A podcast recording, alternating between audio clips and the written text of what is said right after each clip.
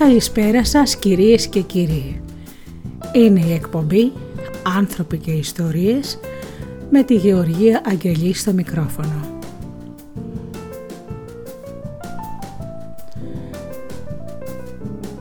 Μια εκπομπή που ασχολείται με τα θέματα που απασχολούν το σύγχρονο άνθρωπο ενθάρρυνση, παρακίνηση, πολύτιμες πληροφορίες και πολλές φορές παρουσιάσεις λογοτεχνικών βιβλίων.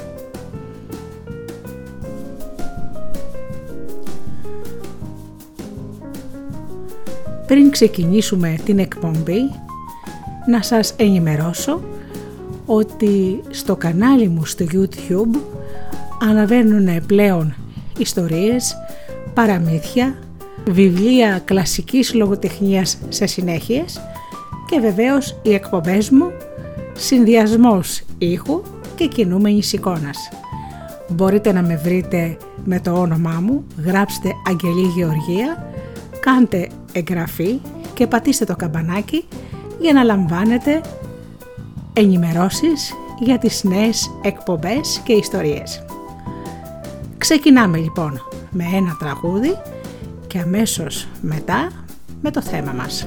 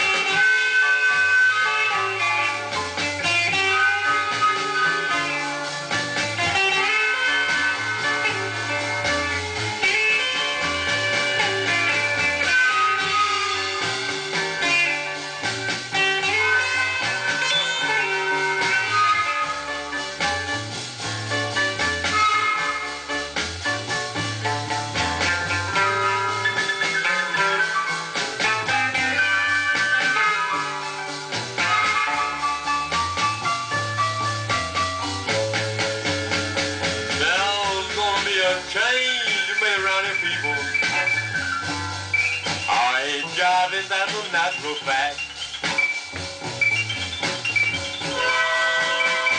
There's gonna be a change made around here, people. I ain't driving, that's a natural fact. I'm one and start. I don't give a darn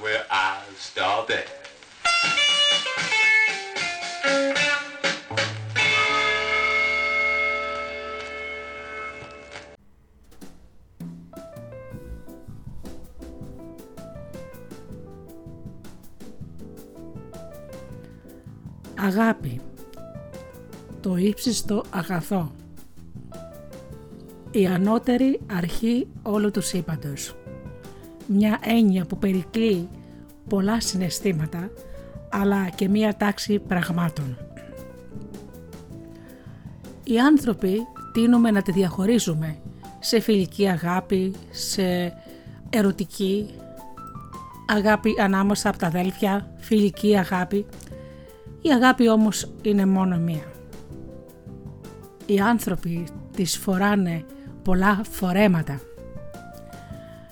Όμως σήμερα θα εξετάσουμε εδώ στην εκπομπή «Άνθρωποι και ιστορίες» τη λεπτή διαχωριστική γραμμή ανάμεσα στην αγάπη και την εξάρτηση που θαρώ ότι πολλοί κόσμος δεν την έχει συνειδητοποιήσει. Πολλοί θεωρούν την υποταγή αγάπη. Πολλοί θεωρούν το δέσιμο αγάπη. Άλλοι πάλι τη σκληρότητα και την ομότητα την θεωρούμε τρόπο για να δείχνει κάποιος την αγάπη. Άλλοι πάλι θεωρούν το για πάντα μαζί την έννοια της αγάπης. Όμως πέφτουν όλοι έξω. Η αγάπη δεν σκλαβώνει, δεν υποτάσσεσαι, δεν είσαι δεμένος με κανέναν, γιατί η αγάπη από μόνη της έχει μέσα ελευθερία, έχει την εμπιστοσύνη, έχει το συνέστημα, το όμορφο που κάνει τον άνθρωπο να έχει φτερά στην πλάτη του. Όμως δυστυχώς όπως είπα πάλι έχουμε μπερδέψει την αγάπη και την εξάρτηση και πολλές φορές τα όρια είναι τόσο λεπτά που όλοι μας δεν έχουμε ποτέ καταλάβει πότε περνάς από το ένα στο άλλο χωρίς να το έχεις καταλάβει. Ψυχολόγοι έχουν ε, μιλήσει πολλές φορές για την αγάπη και την εξάρτηση. Σήμερα λοιπόν θα πούμε μερικά πράγματα και βεβαίως και αποσπάσματα από βιβλία ψυχολόγων και την έρευνά μου που έχω κάνει στο διαδίκτυο έτσι ώστε να έχουμε μια όσο το δυνατόν γίνεται ολοκληρωμένη εικόνα για το τι είναι αγάπη και τι είναι εξάρτηση.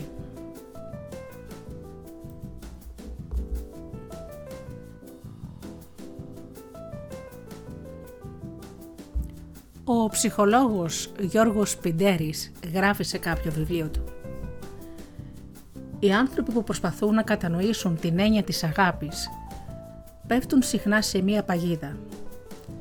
Την εξαδυνικεύουν τόσο πολύ που τελικά οδηγούνται στο συμπέρασμα ότι αληθινή αγάπη δεν υπάρχει. Η ηρωνία μάλιστα είναι ότι αυτήν την εξατανικευμένη θεωρητική μορφή αγάπης την ονομάζουν πραγματική αγάπη, ενώ την αγάπη που συναντά κανείς στην ανθρώπινη καθημερινότητα την απορρίπτουν ως μη πραγματική.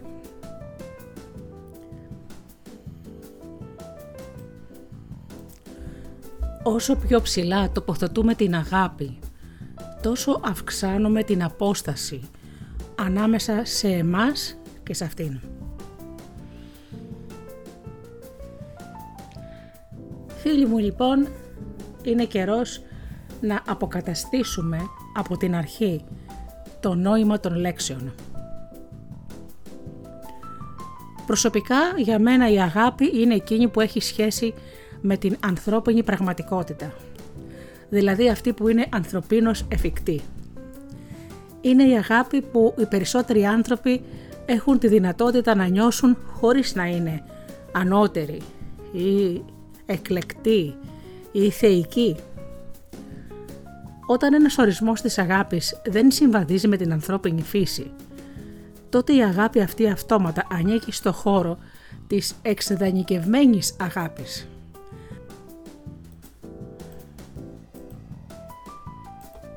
Με λίγα λόγια δηλαδή, μόνοι μας δημιουργούμε ένα εξειδανικευμένο πρότυπο αγάπης, το οποίο το θεωρούμε πιο πραγματικό από την ίδια την πραγματικότητα.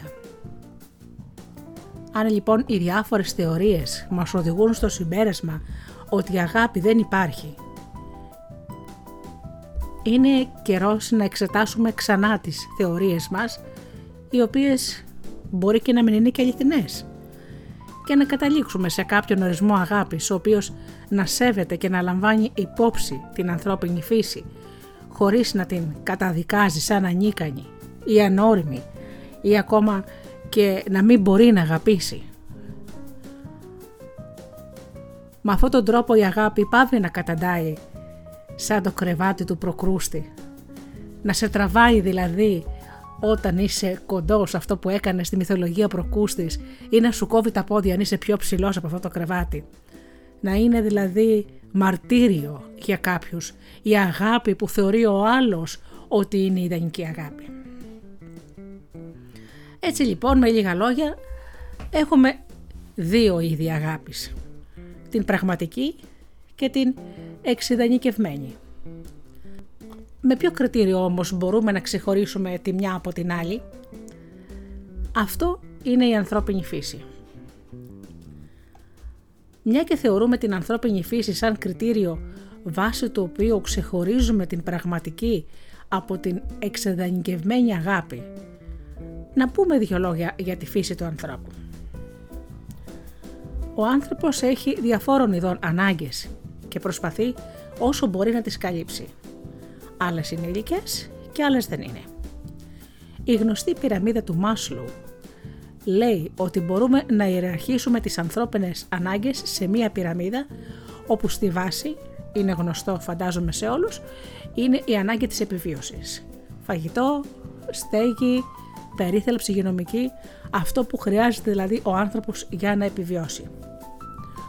Και στην κορυφή της πυραμίδας αυτές, οι ανάγκες να εξελιχθούμε και να αναπτύξουμε και το ανθρώπινο δυναμικό μας. Στις μέρες μας είναι γνωστό τη σπάση ότι προσπαθούν να καθυλώσουν τον κόσμο στη βάση, δηλαδή να μην μπορεί να επιβιώσει, για να μην μπορεί να εξελιχθεί και να ανέβει στην ανώτερη βαθμίδα, στην κορυφή της πυραμίδας του Μάσλου.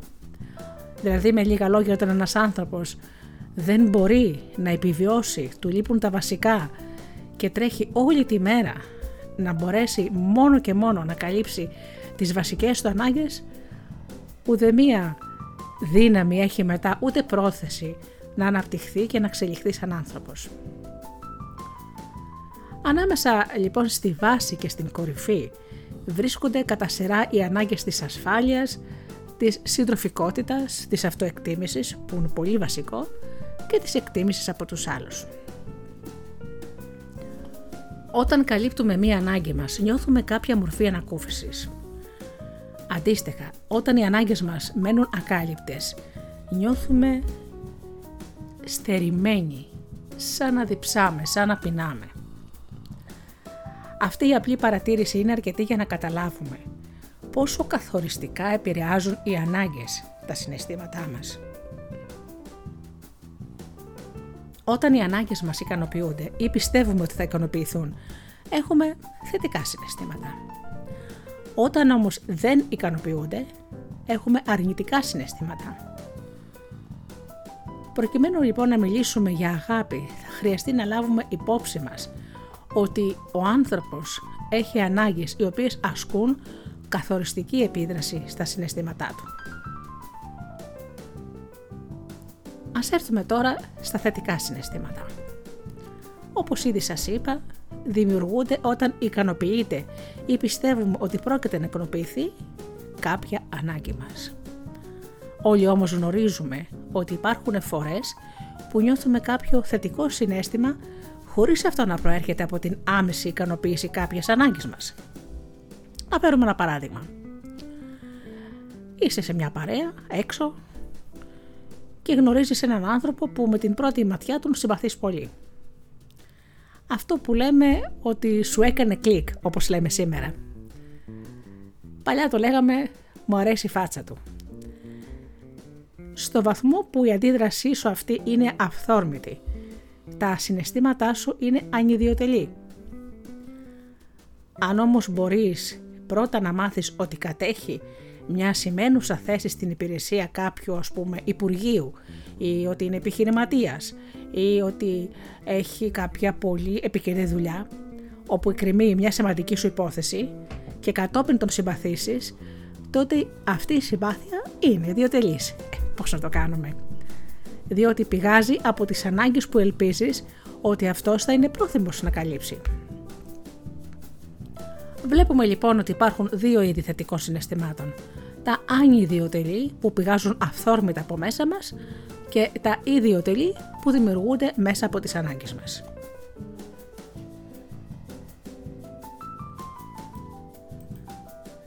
Κάθε άνθρωπος έχει ένα δικό του τρόπο να αντιλαμβάνεται την αγάπη.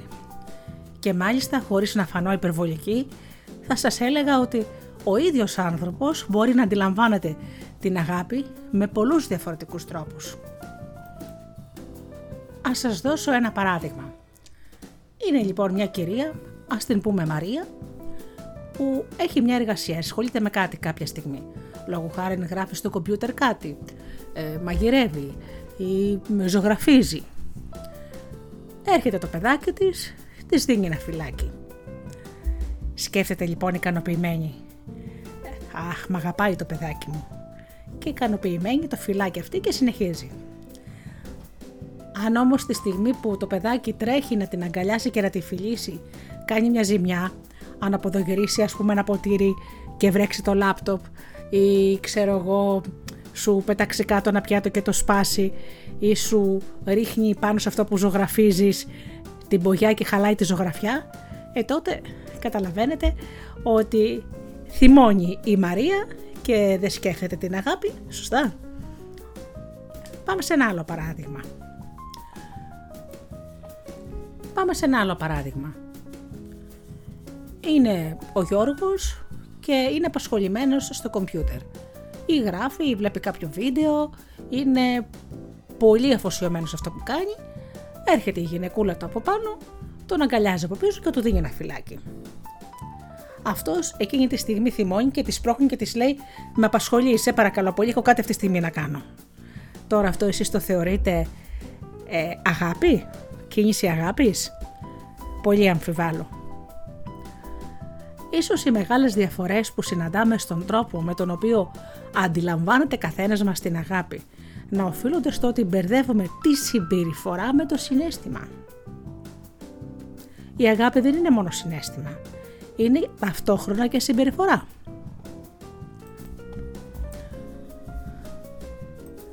Θα σας φέρω ένα παράδειγμα που διάβασα σε ένα βιβλίο της μεγάλης ψυχολόγου Τζιρίνα Πρέκοπ.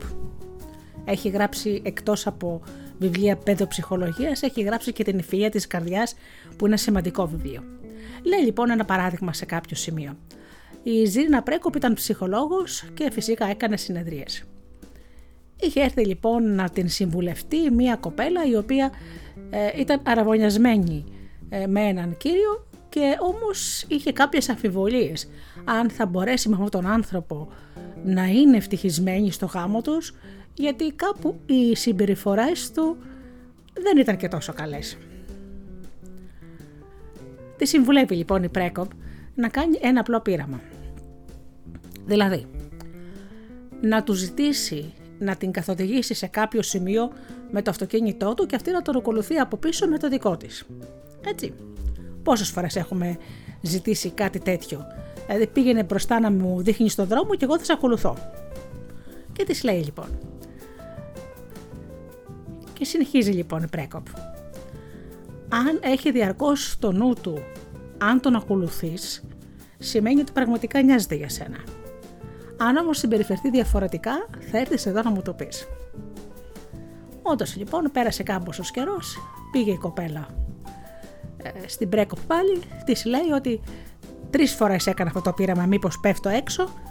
Την πρώτη φορά λέει σηκώθηκε και έφυγε στο φανάρι και μ' άφησε πίσω, χωρίς να με περιμένει κάπου πιο κάτω να ανάψει το φανάρι να φύγω κι εγώ μαζί του, οπότε χαθήκαμε.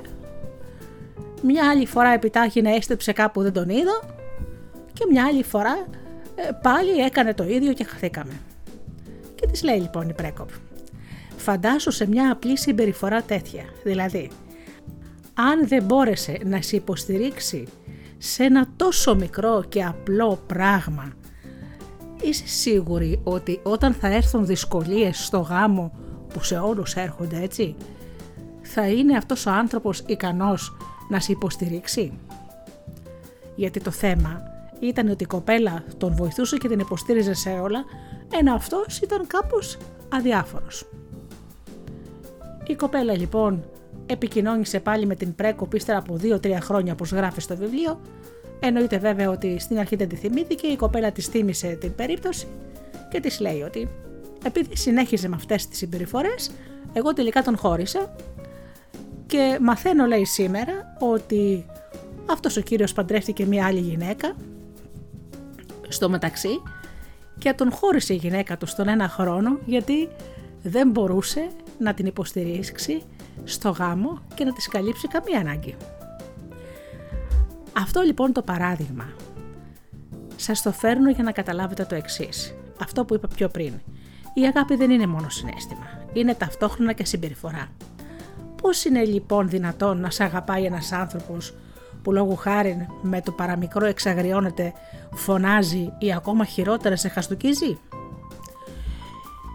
Το κακό είναι πως όταν κρίνουμε την αγάπη μας προς τους άλλους χρησιμοποιούμε σαν κριτήρια τα δικά μας συναισθήματα. Όταν όμως κρίνουμε την αγάπη των άλλων προς εμάς, το κριτήριο αλλάζει. Στην περίπτωση των άλλων, δεν παίρνουμε υπόψη τόσο τα συναισθήματά τους όσο τη συμπεριφορά τους προς εμάς. Αυτό είναι εντελώς φυσικό. Μια και δεν υπάρχει κάποιος τρόπος να είμαστε μέσα στον άλλον και να γνωρίζουμε πώς σκέφτεται και τι νιώθει για μας κάθε στιγμή. Λογικό είναι. Μερία λοιπόν βασιζόμαστε στον τρόπο που μας φέρεται. Με λίγα λόγια αγάπη είναι και φαινόμενο επικοινωνίας. Άλλες φορές γινόμαστε πομπός και άλλες δέκτης αγάπης. Γι' αυτό είναι και πολύ συνηθισμένο. Ο ένας να ισχυρίζεται ότι αγαπά τον άλλον και ο άλλος να το αμφισβητεί. «Σ' αγαπάω μωρό μου», λέει ο άντρας στη γυναίκα μετά από ένα επικό καυγά όπου υπήρξαν ουρλιαχτά, σπασίματα, ξέρετε τώρα τα γνωστά. Αυτός το λέει εκείνη τη στιγμή το πιστεύει. Η κοπέλα όμως θα πει δεν με αγαπάς γιατί αν με αγαπούσες δεν θα φώναζες σαν εστερικός. Μια βασική αρχή στην επικοινωνία λέει Μήνυμα που εστάλει δεν είναι απαραίτητα μήνυμα που ελήφθη. Όταν είμαστε στο ρόλο του πομπού, μπορούμε να αντιληφθούμε την αγάπη μας για τον άλλον, μια και εκείνη ακριβώς τη στιγμή βιώνουμε αυτό το συνέστημα μέσα μας. Αυτό όμως δεν σημαίνει ότι το αντιλαμβάνεται και ο άλλος. Δεν αποκλείεται μάλιστα εκείνο που θα κάνουμε ή θα πούμε σε κάποια στιγμή, ο άλλος να το εισπράξει εντελώς διαφορετικά. Έτσι, από τη θέση του πομπού, το κριτήριο της αγάπης είναι το συνέστημα ή τα συναισθήματα που νιώθουμε για τον άλλον. Από την άλλη όμως, στη θέση του δέκτη, το κριτήριο πάβει να είναι το συναισθημά του. Είναι πλέον η συμπεριφορά του προς εμάς. Και εδώ ακριβώς βρίσκεται η παγίδα. Όταν πάμε να ορίσουμε την αγάπη, δεν κάνουμε τη διάκριση ανάμεσα στον πομπό και τον δέκτη.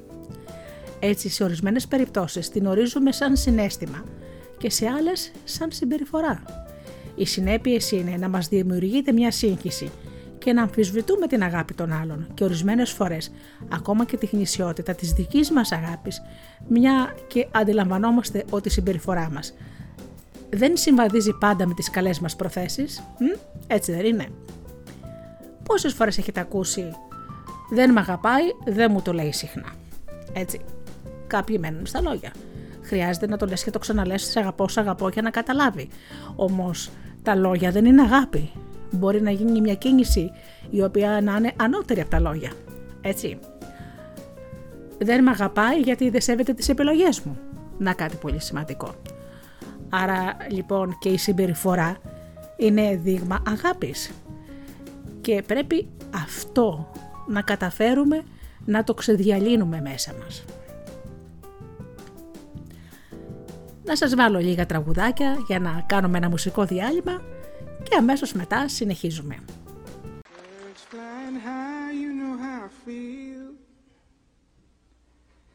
Sun in the sky, you know how I feel.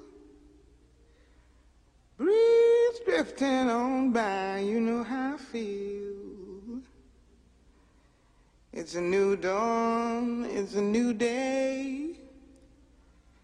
It's a new life for me, yeah. It's a new dawn, it's a new day. It's a new life for me. Ooh, ooh, ooh, and I'm feeling good.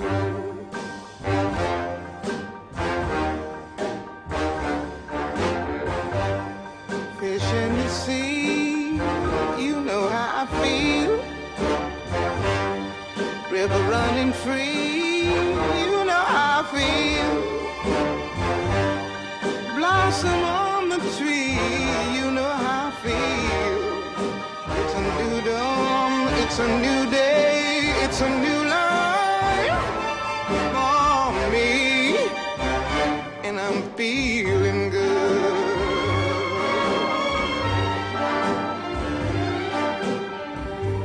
Dragonfly out in the sun, you know what I mean, don't you know?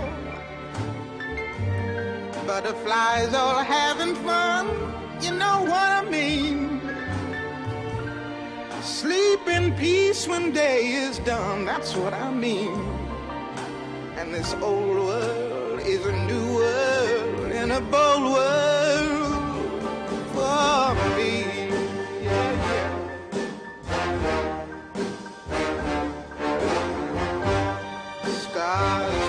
Shine, you know how I feel. Scent of the pine, you know how I feel. Oh, freedom is mine, and I know how I feel. It's a new dawn, it's a new day, it's a new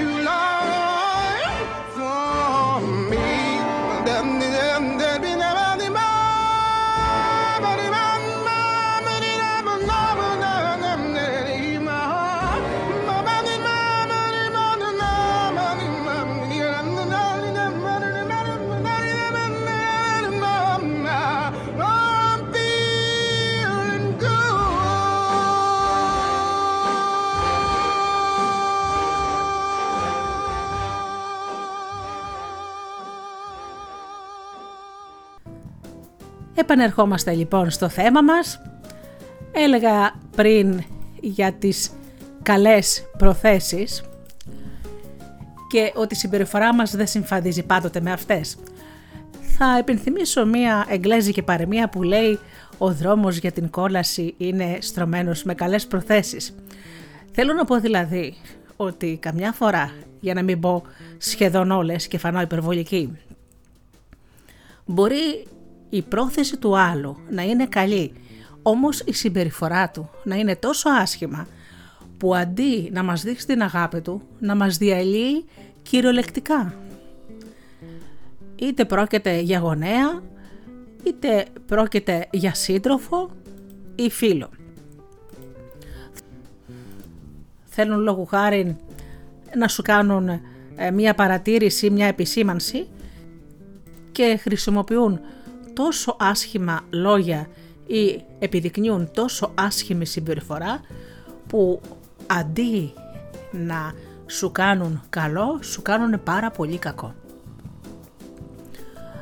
Ο Κρισναμούρτη είχε πει κάποτε Είσαι καθισμένος στο παγκάκι ενός πάρκου και έρχεται παραδίπλα ένας σπουργητάκι. Το κοιτάζεις καθώς χοροπηδάει πέρα δόθα και κάπως νιώθεις.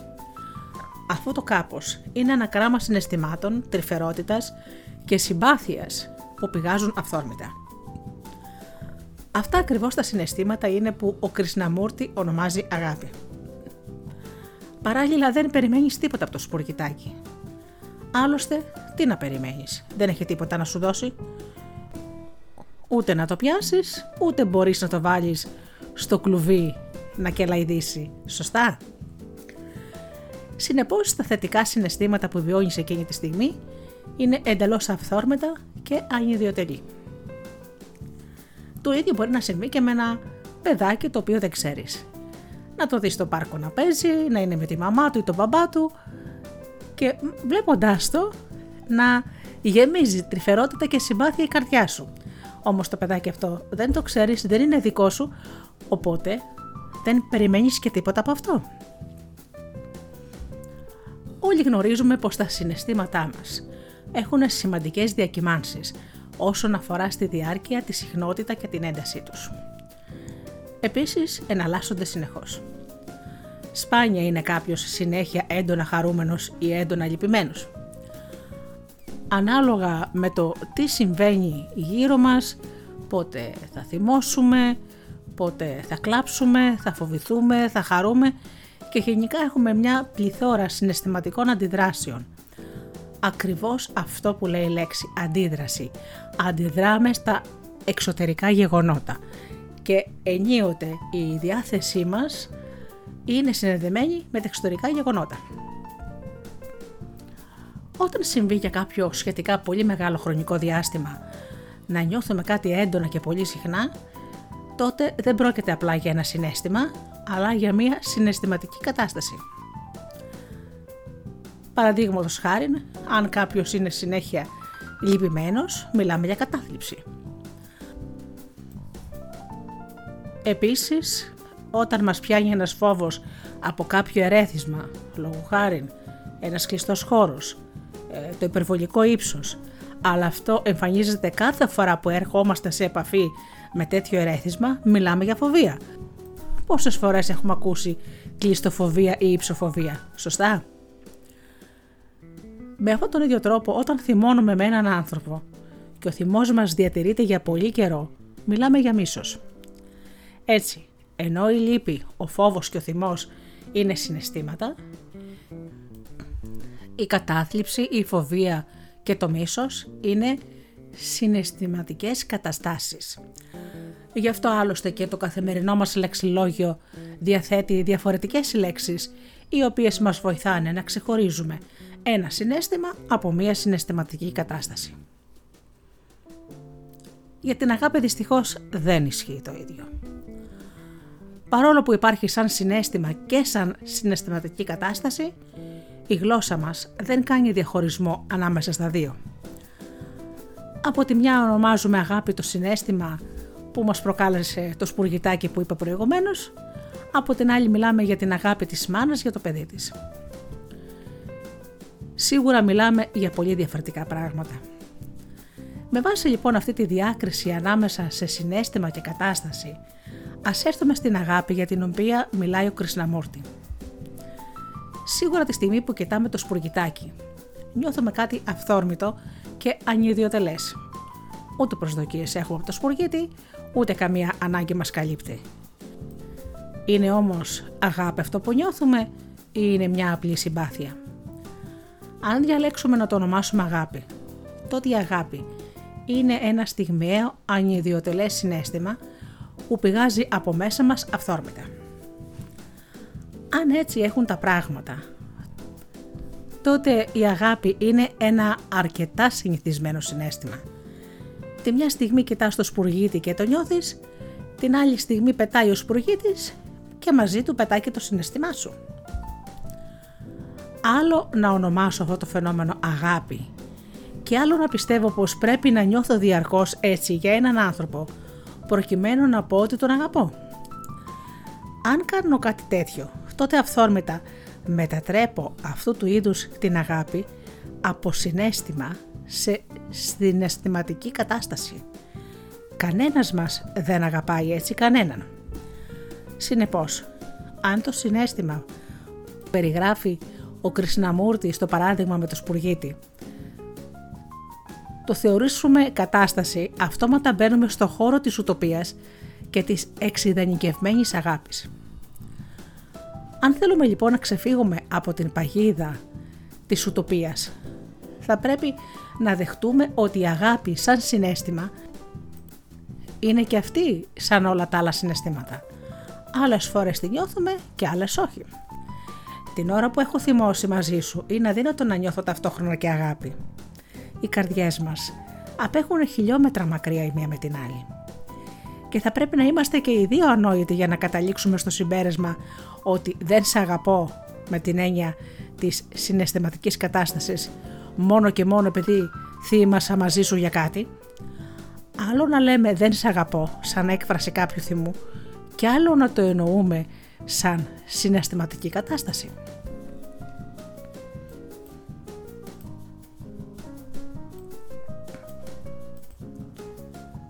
Θα φέρω τώρα ένα άλλο παράδειγμα. Βλέπεις ένα πουλάκι όπως το σπουργητάκι που είπαμε προηγουμένως να πηδάει χαρούμενο εδώ και εκεί, να τσιμπολαγάει ψυχουλάκια και εκεί που το βλέπεις και σου δημιουργεί ένα ευχάριστο συνέστημα, πετάγεται από το πουθενά μια γάτα, αρπάζει το πουλάκι, προσπαθείς εσύ να το σώσεις, αλλά σιγά τώρα με πιάσεις τη γάτα, ξέρετε όλοι ότι τα ελουροειδή είναι πολύ γρήγορα, πάει το σπουργητάκι, έγινε μεζές, θα χαλάσει βέβαια η διάθεσή σου. Αλλά μετά θα γυρίσεις σπίτι σου, θα πας μια βόλτα, θα το ξεχάσεις.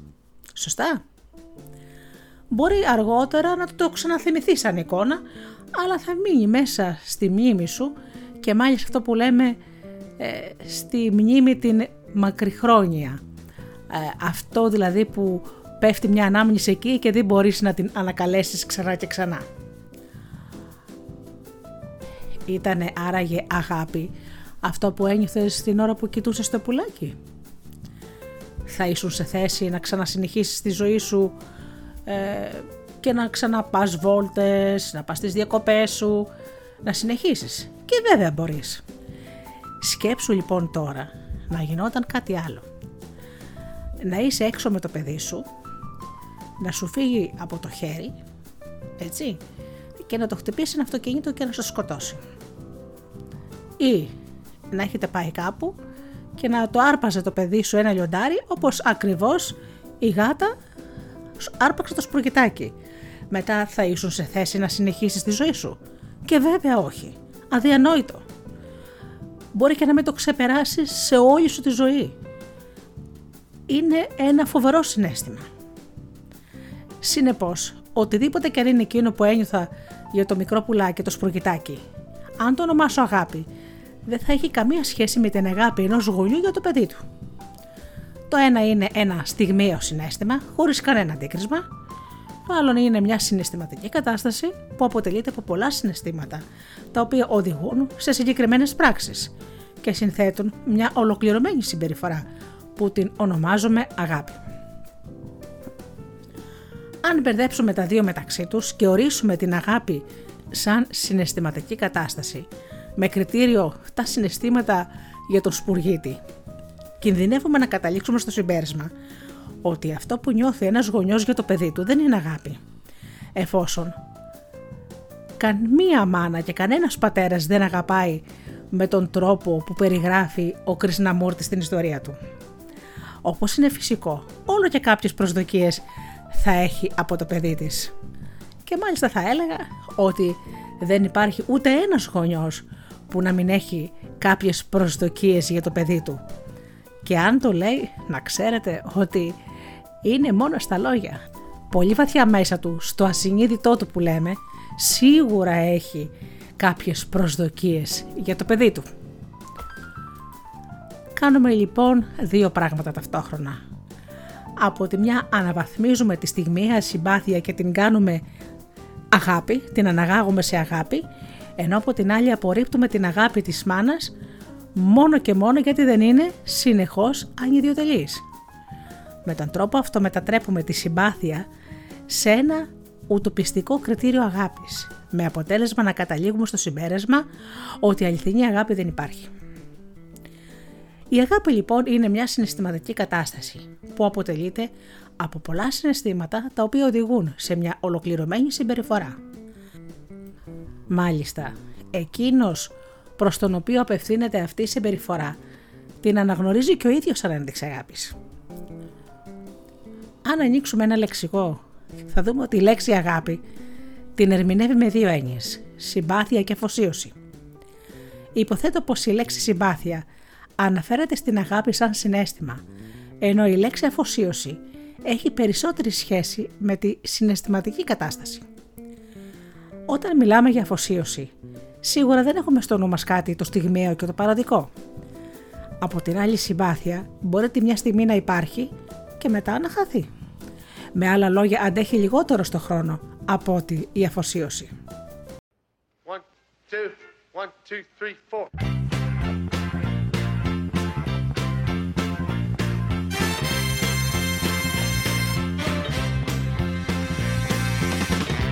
We're so glad to see so many of you lovely people here tonight.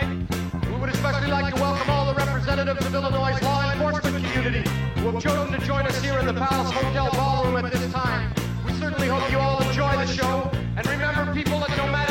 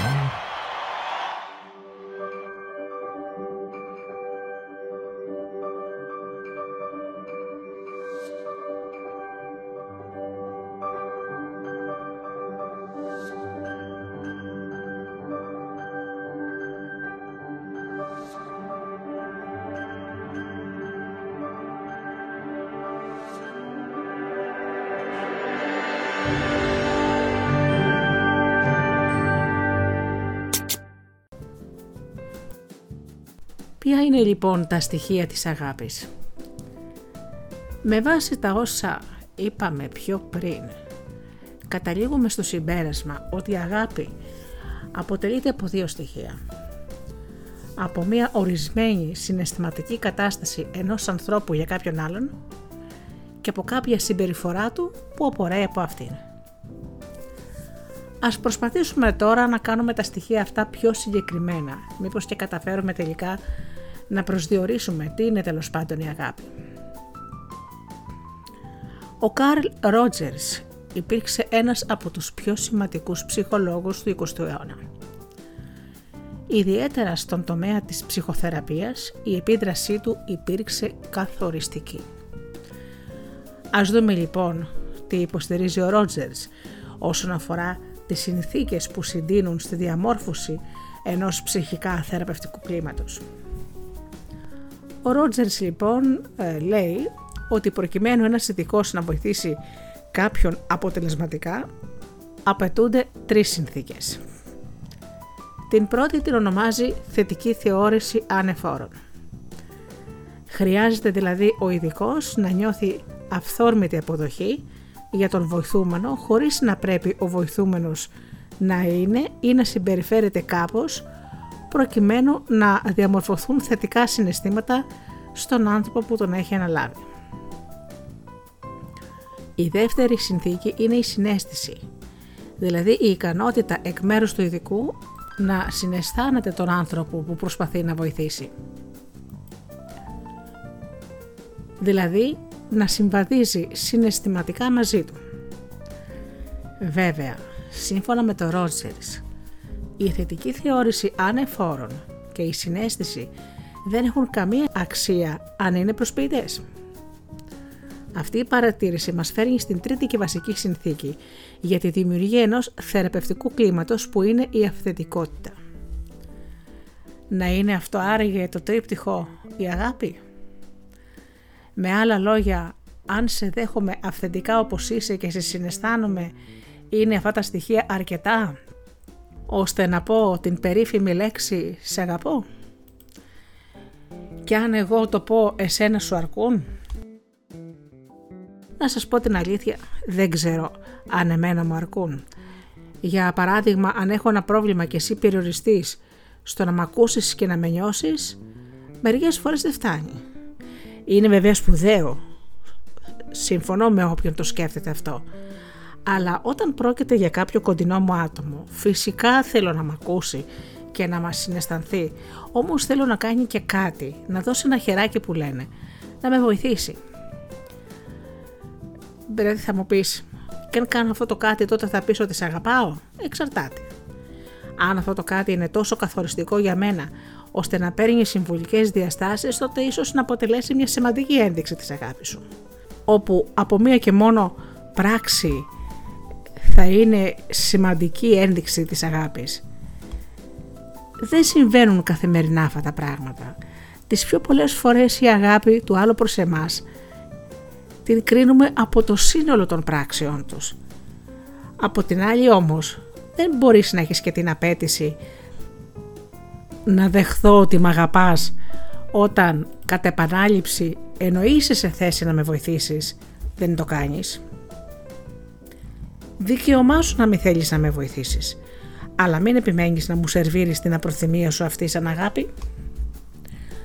Προηγουμένως σας έφερα το παράδειγμα της πελάτησας της ψυχολόγου της κυρίας Σπρέκοπ όπου πήγε και τη συμβούλεψε για τη σχέση της με κάποιον άντρα. Αν λοιπόν αυτός ο άντρας, αν θυμάστε το περιστατικό, δεν μπόρεσε σε ένα μικρό πραγματάκι δηλαδή να την συνοδεύσει με το αυτοκίνητό του ενώ οδηγούσε αυτός μπροστά και εκείνη πίσω να της δείξει ένα δρόμο και δεν περίμενε, δεν έλεγχε αν εκείνη τον ακολουθεί και έφευγε μπροστά και την παρατούσε μόνη της. Αν σε ένα τόσο μικρό πραγματάκι δεν μπορεί να σε υποστηρίξει. Φαντάσου τι θα κάνει αν συμβεί κάτι δύσκολο μέσα σε μια οικογένεια. Συμβαίνουν και δύσκολα πράγματα αρρώστιες, οικονομικές δυσκολίες, οικονομικές καταστροφές. Πολλές φορές συμβαίνουν γεγονότα έξω από μας, δηλαδή κοινωνικά φαινόμενα ή οτιδήποτε άλλο το οποίο εμείς απλώς πρέπει να ακολουθήσουμε το ρεύμα των άλλων, έτσι, λόγω χάρη τώρα με την πανδημία, έτσι. Αναγκαστήκαμε να κλειστούμε στα σπίτια μας και βγήκανε στα ζευγάρια διαφορές που πριν η καθημερινότητα τα κάλυπτε. Φαντάσου λοιπόν, όταν, όταν λοιπόν δεν μπορείς για απλά πράγματα να με υποστηρίξεις και να με βοηθήσεις, φαντάσου λοιπόν τι έχει να γίνει σε αυτά τα δύσκολα. Να λοιπόν γιατί όταν έρχονται δύσκολες καταστάσεις ξαφνικά φαίνεται ένα χάσμα και ανακαλύπτεις έναν άνθρωπο που πίστευες ότι σε αγαπούσε και αυτό τελικά ήταν ψευδέστηση δική σου. Μ; Του λέει και το τραγούδι άλλωστε. Δεν φταίς εσύ, η φαντασία μου τα φταίει, που σέπλασε όπως ήθελε αυτή. Στο σημείο αυτό χρειάζεται να θυμηθούμε ότι ο Ρότζερς δεν μιλά για αγάπη, αλλά για τις συνθήκες διαμόρφωσης ενός θεραπευτικού κλίματος. Πράγμα που σημαίνει ότι έχει επίγνωση πως αυτά τα στοιχεία δεν είναι αρκετά ώστε να το ονομάσουμε αγάπη. Χρειάζεται κάτι ακόμα. Τι είναι αυτό; Εγώ το ονομάζω ανιδιοτελή προσφορά. Ας δούμε λοιπόν μερικά πράγματα παραπάνω αφού κάνουμε πρώτα ένα μουσικό διάλειμμα.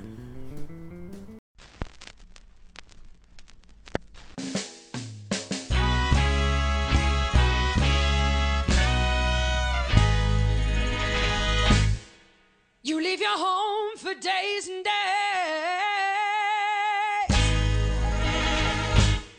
And I know, I said I know, you got another woman somewhere around. Hey, I'm a good woman. I'm a good woman. I'm not a bad woman. So don't treat me like dirt.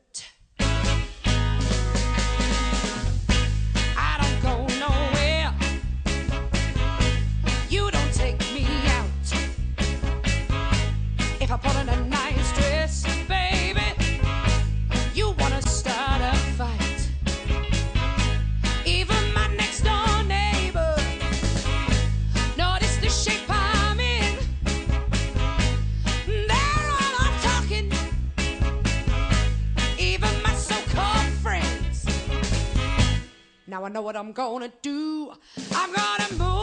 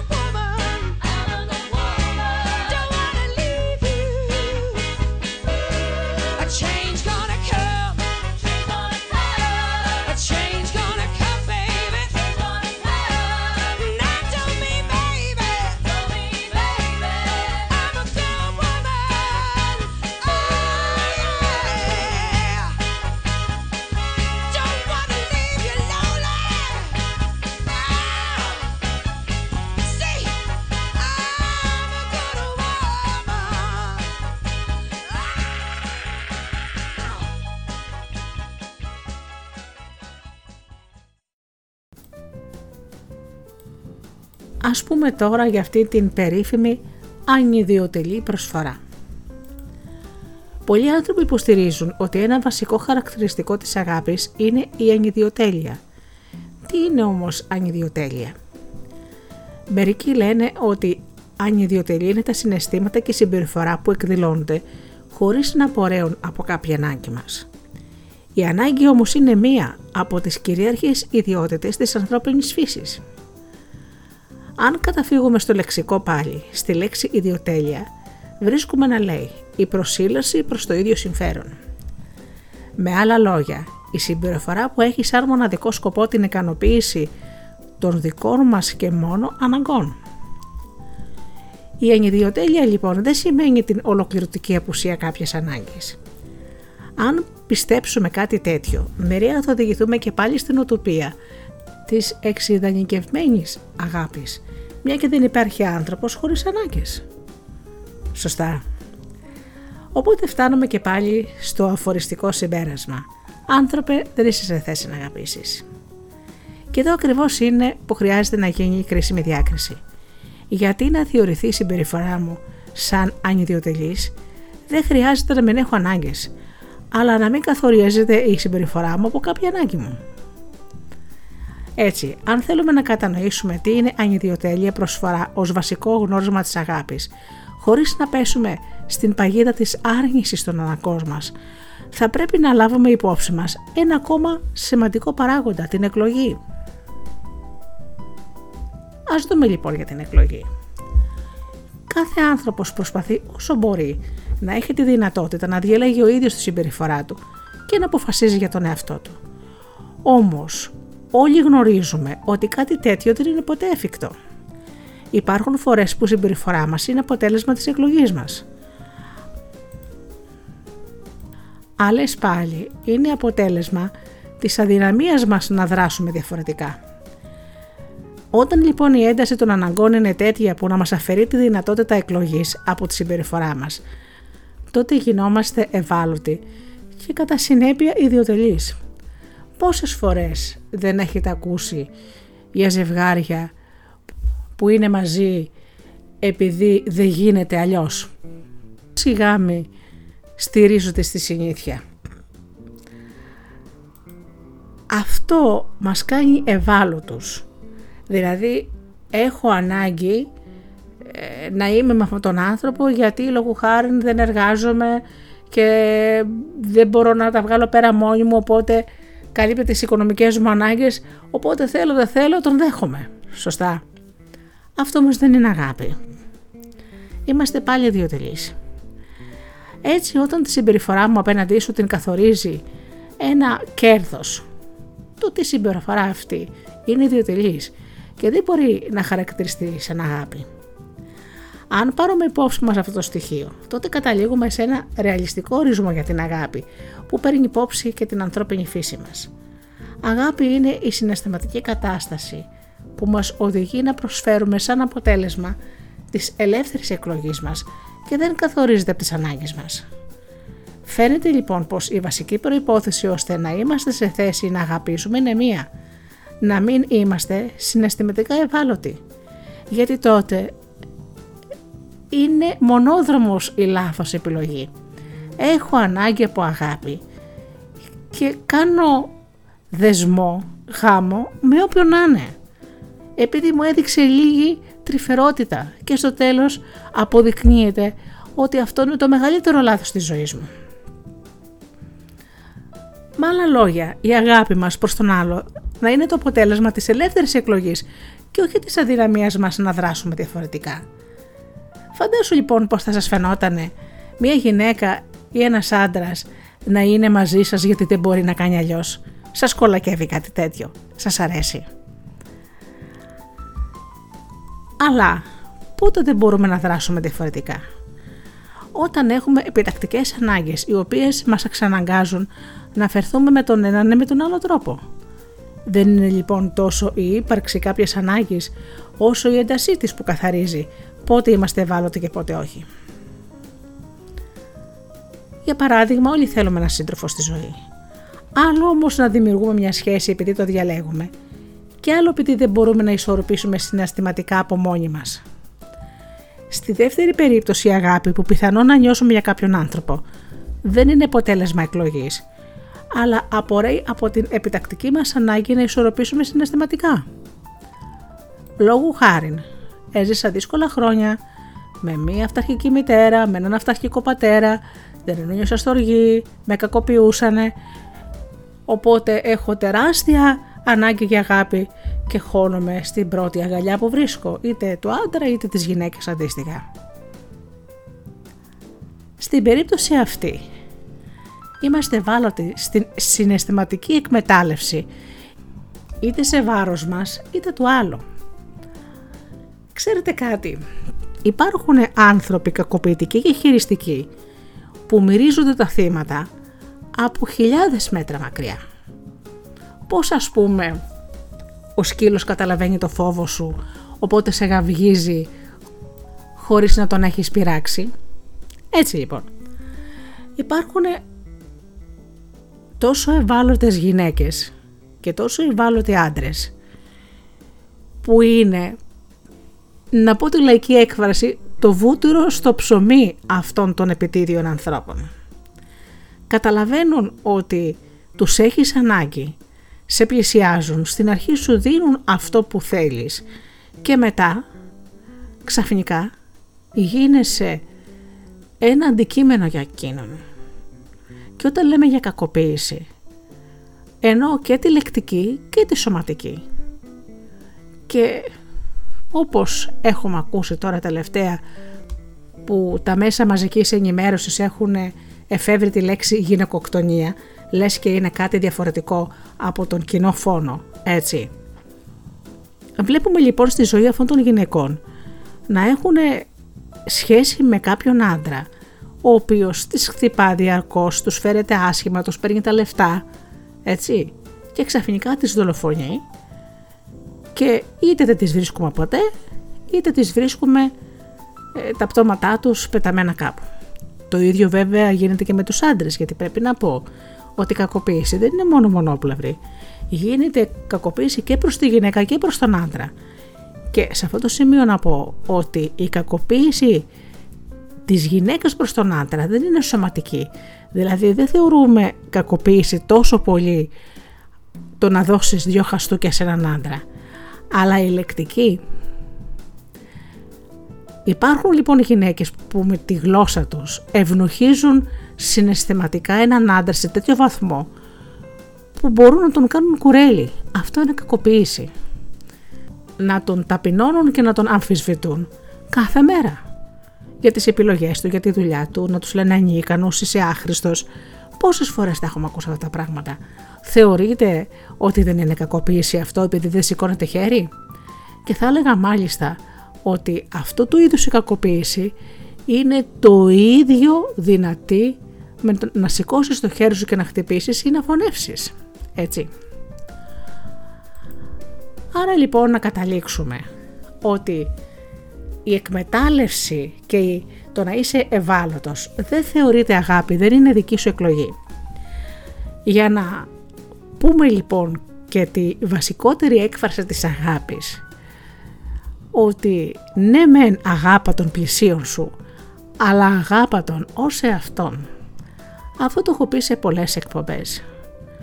Ότι δεν είναι δυνατόν να περιμένεις να αγαπηθείς όταν αυτό για σένα είναι σκληρή δουλειά. Δηλαδή σου είναι πολύ σκληρό να αγαπήσεις τον εαυτό σου. Δεν τον σέβεσαι, τον υποτιμάς, δεν τον προσέχεις. Πώς μεταθέτεις αυτό το τεράστιο βάρος στους ώμους ενός άλλου ανθρώπου; Έτσι. Και ναι μεν ένας άνθρωπος ο οποίος είναι όριμος δεν θα κάτσει πλάι σου, θα φύγει, αλλά ένας επιτίδιος θα σου καταστρέψει τη ζωή.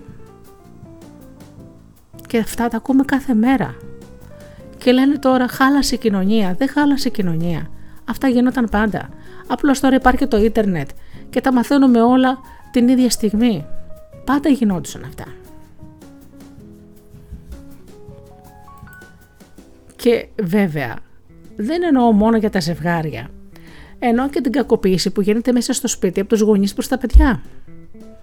Και μερικές φορές και το αντίθετο. Τα παιδιά να κακοποιούν τους γυρεούς γονείς τους. Το πόσα παιδιά κακοποιούνται καθημερινά και αυτά γίνονται στο μέλλον οι ενήλικες που με τη σειρά τους θα κακοποιήσουν άλλους ανθρώπους. Όταν βλέπετε έναν άντρα ο οποίος δέρνει όλες τις γυναίκες με τις οποίες έχει σχέση. Αν ψάξεις στο παρελθόν του, θα υπάρχει ένας πατέρας ή μία μητέρα που τον κακοποιούσε φρικτά όταν ήταν παιδί και σωματικά και δυστυχώς πολλές φορές και σεξουαλικά. Έτσι. Όμως να πούμε και για τον έρωτα. Καλό θα ήταν σε αυτό το σημείο να προσθέσουμε επίσης ότι και ο έρωτας όπως και η αγάπη δεν είναι συνέστημα αλλά συναισθηματική κατάσταση όμως ο έρωτας διαφέρει από την αγάπη. Και αυτό γιατί η έλξη που νιώθουμε αυτόματα δημιουργεί μια έντονη ανάγκη εκτόνωσης. Άλλωστε, δεν εννοείται άνθρωπος αξιοπρεπώς ερωτευμένος χωρίς να είναι ταυτόχρονα και συναισθηματικά ευάλωτος προς τον άνθρωπο που έχει ερωτευτεί; Αλλιώς, αν δεν υπάρχει και λίγο πάθος, τι σόι έρωτος είναι αυτός. Και βλέπετε στην ελληνική γλώσσα υπάρχουν δύο λέξεις. Άλλο η αγάπη, άλλο έρωτας. Στα αγγλικά είναι love και για τα δύο. Αλλά οι αρχαίοι Έλληνες ήταν η λέξη έρωτας. Είχε άλλη σημασία. και το Θεό του έρωτα, δηλαδή της σαρκική έλξη, αλλά και τον έρωτα των ζωογόνων που φτιάχνει τη ζωή. Η αγάπη είναι άλλο πράγμα. Στο βαθμό λοιπόν που ο έρωτας δημιουργεί έντονες ανάγκες του ικανοποίηση. Είναι μεν μια αυθόρμητη συναισθηματική κατάσταση, αλλά δεν είναι ανιδιοτελής. Δεν έχει σημασία αν οι ανάγκες που μας δημιουργεί αυτή η έλξη είναι σωματικές ή συναισθηματικές. Άπαξ και είναι έντονες, γίνονται αυτόματα και σημαντικές. Έτσι, τα συναισθήματα που μας δημιουργούνται προς το άτομο που ερωτευόμαστε απορρέουν είτε από τις ανάγκες που ελπίζουμε να μας καλύψει, είτε από τις ανάγκες που ήδη μας καλύπτει και θέλουμε να εξακολουθεί να τις καλύπτει. Τώρα θα μου πει κάποιος, καλά αποκλείεται κάποιος που είναι ερωτευμένος να αγαπάει κιόλας. Εδώ θα πρέπει να κάνουμε και μια διάκριση που κάναμε ανάμεσα στο συνέστημα και την συναισθηματική κατάσταση. Είχαμε πει ότι με τη λέξη αγάπη άλλες φορές αναφερόμαστε σε κάποιο συνέστημα συμπάθειας και άλλες φορές σε μια συναισθηματική κατάσταση η οποία έχει διάρκεια και εκδηλώνεται με έμπρακτη ανιδιοτελή προσφορά. Μα αυτό το σκεπτικό είναι πολύ φυσικό όταν είμαστε ερωτευμένοι με έναν άνθρωπο. Να νιώθουμε έντονη συμπάθεια και τρυφερότητα προς το άτομό του. Στο βάθος, αυτά τα συναισθήματα τα ονομάζουμε αγάπη.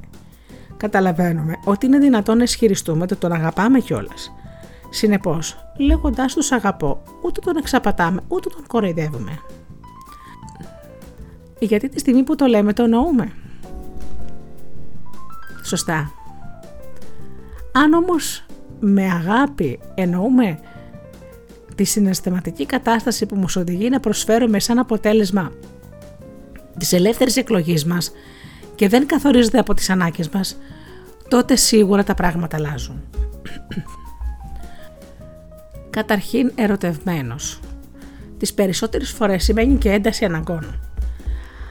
Αυτό και μόνο είναι αρκετό για να πούμε ότι δεν πληρούνται οι προϋποθέσεις του ορισμού της αγάπης τον οποίο έχουμε υιοθετήσει. Είναι όμως και κάτι ακόμα. Μια τέτοια μορφή αγάπης δεν δημιουργείται από τη μια στιγμή στην άλλη. Θέλει χρόνο για να καλλιεργηθεί. Όλοι μας όμως γνωρίζουμε ότι ορισμένες φορές ο έρωτας αναπτύσσεται σε σχετικά σύντομο χρονικό διάστημα. Πόσες πιθανότητες υπάρχουν μέσα στο διάστημα αυτό να έχει αναπτυχθεί και αγάπη. Δεν μπορείς να έχεις αγάπη μέσα σε ένα μήνα. Δεν γίνεται αυτό το πράγμα η αγάπη χτίζεται μέρα με την ημέρα. Έτσι τουλάχιστον όσον αφορά σε αυτό που ονομάζουμε κεραυνοβόλο έρωτα, οι πιθανότητες να συνεπάρχει με τη συναισθηματική κατάσταση που ονομάζουμε αγάπη είναι μηδαμινές. Υπάρχει όμως και ένα άλλο είδος έρωτα που αναπτύσσεται σιγά σιγά. Αρχίζουμε και νιώθουμε για τον άλλο μια συμπάθεια. Μέσα από την καθημερινή επαφή μαζί του, η συμπάθεια αυτή σταδιακά εξελίσσεται, αυξάνεται και μπορεί να γίνει έρωτας. Μπορεί να περιγράψει σωστά τη λέξη την οποία νιώθουμε με τον άνθρωπο. Σε μια τέτοια περίπτωση, όπου έχει προϋπάρξει ένα χρονικό διάστημα, δεν μπορούμε να αποκλείσουμε την πιθανότητα παράλληλα με τον έρωτα να έχει αναπτυχθεί και αγάπη. Γιατί πριν ερωτευτούμε ήμασταν φίλοι δεν έχετε ακούσει για ζευγάρια που ήτουσαν χρόνια φίλοι και ξαφνικά ανακαλύψανε ότι είναι ερωτευμένοι. Αυτό εξελίχθηκε. Ίσως μάλιστα πρώτα να έχουμε αγαπήσει τον άλλον και μετά να τον έχουμε ερωτευτεί. Αρκεί βέβαια το διάστημα που αναπτύχθηκε η αγάπη. Να μην είμαστε συναστηματικά ευάλωτοι. Γιατί τότε έχουμε πέσει στη συνηθισμένη παγίδα. Έχουμε μπερδέψει την αγάπη με την εξάρτηση. Να προσθέσω κάτι ακόμα πριν ξεκινήσω να πω μερικά πράγματα για την εξάρτηση. Μερικοί γονείς έχουν εξομολογηθεί πως όταν πρωτοαπόκτησαν παιδί δεν ένιωσαν κάποια ιδιαίτερη έντονη αγάπη και συνήθως αυτό, δίχως να θέλω βέβαια να κατηγορήσω, το παθαίνουν οι περισσότεροι άντρες γιατί η μητέρα γίνεται μάνα με το σώμα της οι πατεράδες, οι περισσότεροι μάλλον, όχι όλοι, αρχίζουν και αγαπούν το παιδί από τη στιγμή που το βλέπουν. Αρχικά, καθώς κοίταζαν το νεογέννητο, τα συναισθήματά τους ήταν κάτι ανάμεσα σε περιέργεια και αμηχανία. Η αγάπη καλλιεργήθηκε σιγά σιγά, καθώς το πλάσμα αυτό άρχισε να μεγαλώνει και να σχετίζεται μαζί τους, με το δικό του τρόπο βέβαια. Βλέπουμε λοιπόν ότι η αγάπη χρειάζεται κάποιο χρόνο επόασης. Δηλαδή, πριν γίνει πεταλούδα, είναι πρώτα κάποια. Αν σε μια τόσο κοντινή σχέση όπως είναι η σχέση γονιού παιδιού, οι περισσότεροι γονείς αποκαλύπτουν ότι δεν ένιωσαν αμέσως αγάπη για το παιδί τους. Δεν είναι λογικό να περιμένουμε σε άλλες μορφές σχέσεων να απαιτείται επίσης κάποιος χρόνος να αναπτυχθεί αυτή η συναισθηματική κατάσταση που ονομάζουμε αγάπη. Να πω και ένα άλλο παράδειγμα. Τα υιοθετημένα παιδάκια έχουν μπει μέσα στο σπίτι χωρίς να τα έχει κυοφορήσει η μητέρα. Βέβαια, η λαχτάρα του να έχεις παιδί, όπως είπαμε και πριν, περιμένεις να συμπληρώσεις κάποια ανάγκη σου. Όμως, αυτή η διαφορά, δηλαδή από τη μάνα που το έχει κυοφερήσει με το σώμα της και το έχει νιώσει 9 μήνες το χτύπο της καρδιάς του να παίρνει τροφή από το σώμα της, δεν έχει μεσολαβήσει στο υιοθετημένο παιδί. Όμως αυτό χτίζεται μέρα με την ημέρα. Προς Θεού δεν θέλω να πω αυτή τη στιγμή να ξεχωρίσω ότι οι γονείς που αγαπάνε αυθόρμητα τα παιδιά τους από την πρώτη στιγμή είναι ανώτεροι από τους άλλους. Δεν είναι ανώτεροι ή κατώτεροι, δεν υπάρχει τέτοιο πράγμα στην αγάπη. Έτσι, η αγάπη χτίζεται, όπως σας είπα. Και είναι κάποιοι άνθρωποι που θέλουν το χρόνο τους, για να μην πω πιο πολύ, θέλουν το χρόνο τους για να χτιστεί αυτή η συναισθηματική κατάσταση. Σωστά.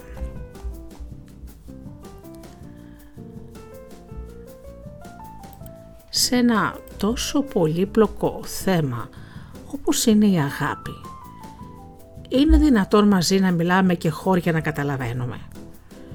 Για να βεβαιωθούμε λοιπόν ότι δεν έχει συμβεί κάτι τέτοιο ανάμεσα σε μένα που μιλώ αυτή τη στιγμή και σένα που με ακούς, Θέλω όσα έχω πει μέχρι τώρα για την αγάπη να τα συνοψίσω με δύο κουβέντες. Υπάρχουν δύο μορφές αγάπης, το συνέστημα και η συναισθηματική κατάσταση.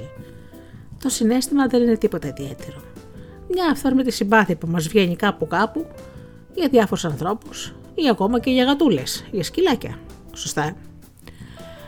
Από την άλλη υπάρχει η αγάπη σαν συναισθηματική κατάσταση – αυτή η μορφή αγάπης είναι πολύ σπουδαία και σοβαρή υπόθεση. Και η ερώτηση τι είναι αγάπη; Έχει προκαλέσει πονοκέφαλο σε ένα σωρό φιλόσοφους, θεολόγους, ε, λογοτέχνες, ποιητές, αλλά και καθημερινούς ανθρώπους. Μιας και ανέφερα προηγουμένως, ας πούμε για τα κατοικίδια, μπορεί να αγαπάς τα ζωάκια όταν τα βλέπεις έξω, αλλά αυτό που παίρνεις στο σπίτι σου από μόνο και το μεγαλώνεις σιγά σιγά δημιουργείς μια συναισθηματική κατάσταση. Ενώ αυτό που βλέπεις στο δρόμο, ένα μορφό σκυλάκι, μια ωραία γατούλα και θα τα χαϊδέψεις, είναι απλό συνέστημα. Το οποίο ήρθε, έφυγε και πάει.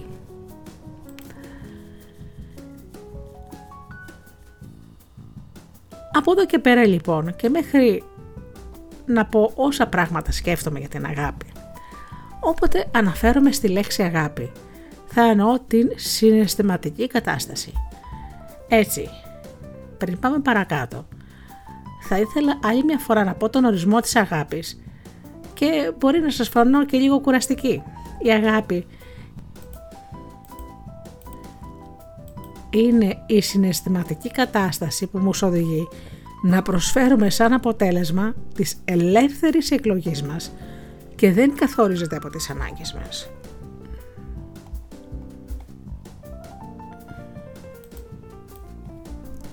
Να φέρω όλο ένα παράδειγμα για την ασχολία, δηλαδή αυτό που κάνουμε για να βγάλουμε χρήματα για να ζήσουμε. Η γλώσσα μας έχει δύο διαφορετικές λέξεις. Η λέξη δουλειά είναι από τη λέξη δουλεία. Την κάνεις χωρίς να την επιλέγεις γιατί πρέπει να φας. Σωστά. Η λέξη εργασία είναι αυτή που παράγει έργο που σε κάνει ένα άνθρωπο παραγωγικό, που προσφέρεις, δημιουργείς, κάνεις θαύματα. Είναι δύο διαφορετικές λέξεις. Εργασία είναι αυτό που κάνεις και το λαχταράς. Αν βρεις κάτι τέτοιο δεν πρόκειται να ξαναδουλέψεις ποτέ στη ζωή σου. Μπορεί να γίνεσαι γκαρσόνια γιατί πρέπει να ζήσεις, να σπουδάσεις, να φας, να πληρώσεις το νίκη σου, σωστά, να γίνεις delivery, να γίνεις πολίτρια σε ένα κατάστημα ρούχων, έτσι. Αλλά αυτό είναι δουλειά. Πρέπει να το κάνεις γιατί θα μείνεις στον δρόμο, σωστά. Όμως οι άνθρωποι που κάνουν αυτό που αγαπούν μεγαλουργούν. Και για να σας φέρω ένα προσωπικό παράδειγμα. Ε, έχω πει και παλαιότερα στις εκπομπές μου ότι η πρώτη εργασία μου ήταν βοηθός ακτινολόγου. Εγώ αυτή τη δουλειά την είχα διαλέξει. Σκέφτηκα πολύ καιρό γιατί για μένα συνδύαζε την απεικόνηση, την ιατρική, δηλαδή φωτογραφία και ιατρική.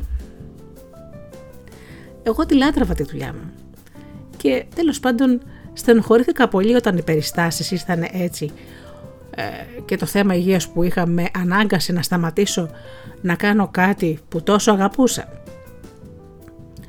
Αυτό που κάνω τώρα, η ραδιοφωνική παραγωγή, είναι εργασία. Είναι κάτι που λαχταρούσα χρόνια. Να αφηγούμε, να λέω ιστορίες, να μοιράζομαι μαζί σας εμπειρίες, να μοιράζομαι καλά βιβλία, να επικοινωνώ με τον κόσμο.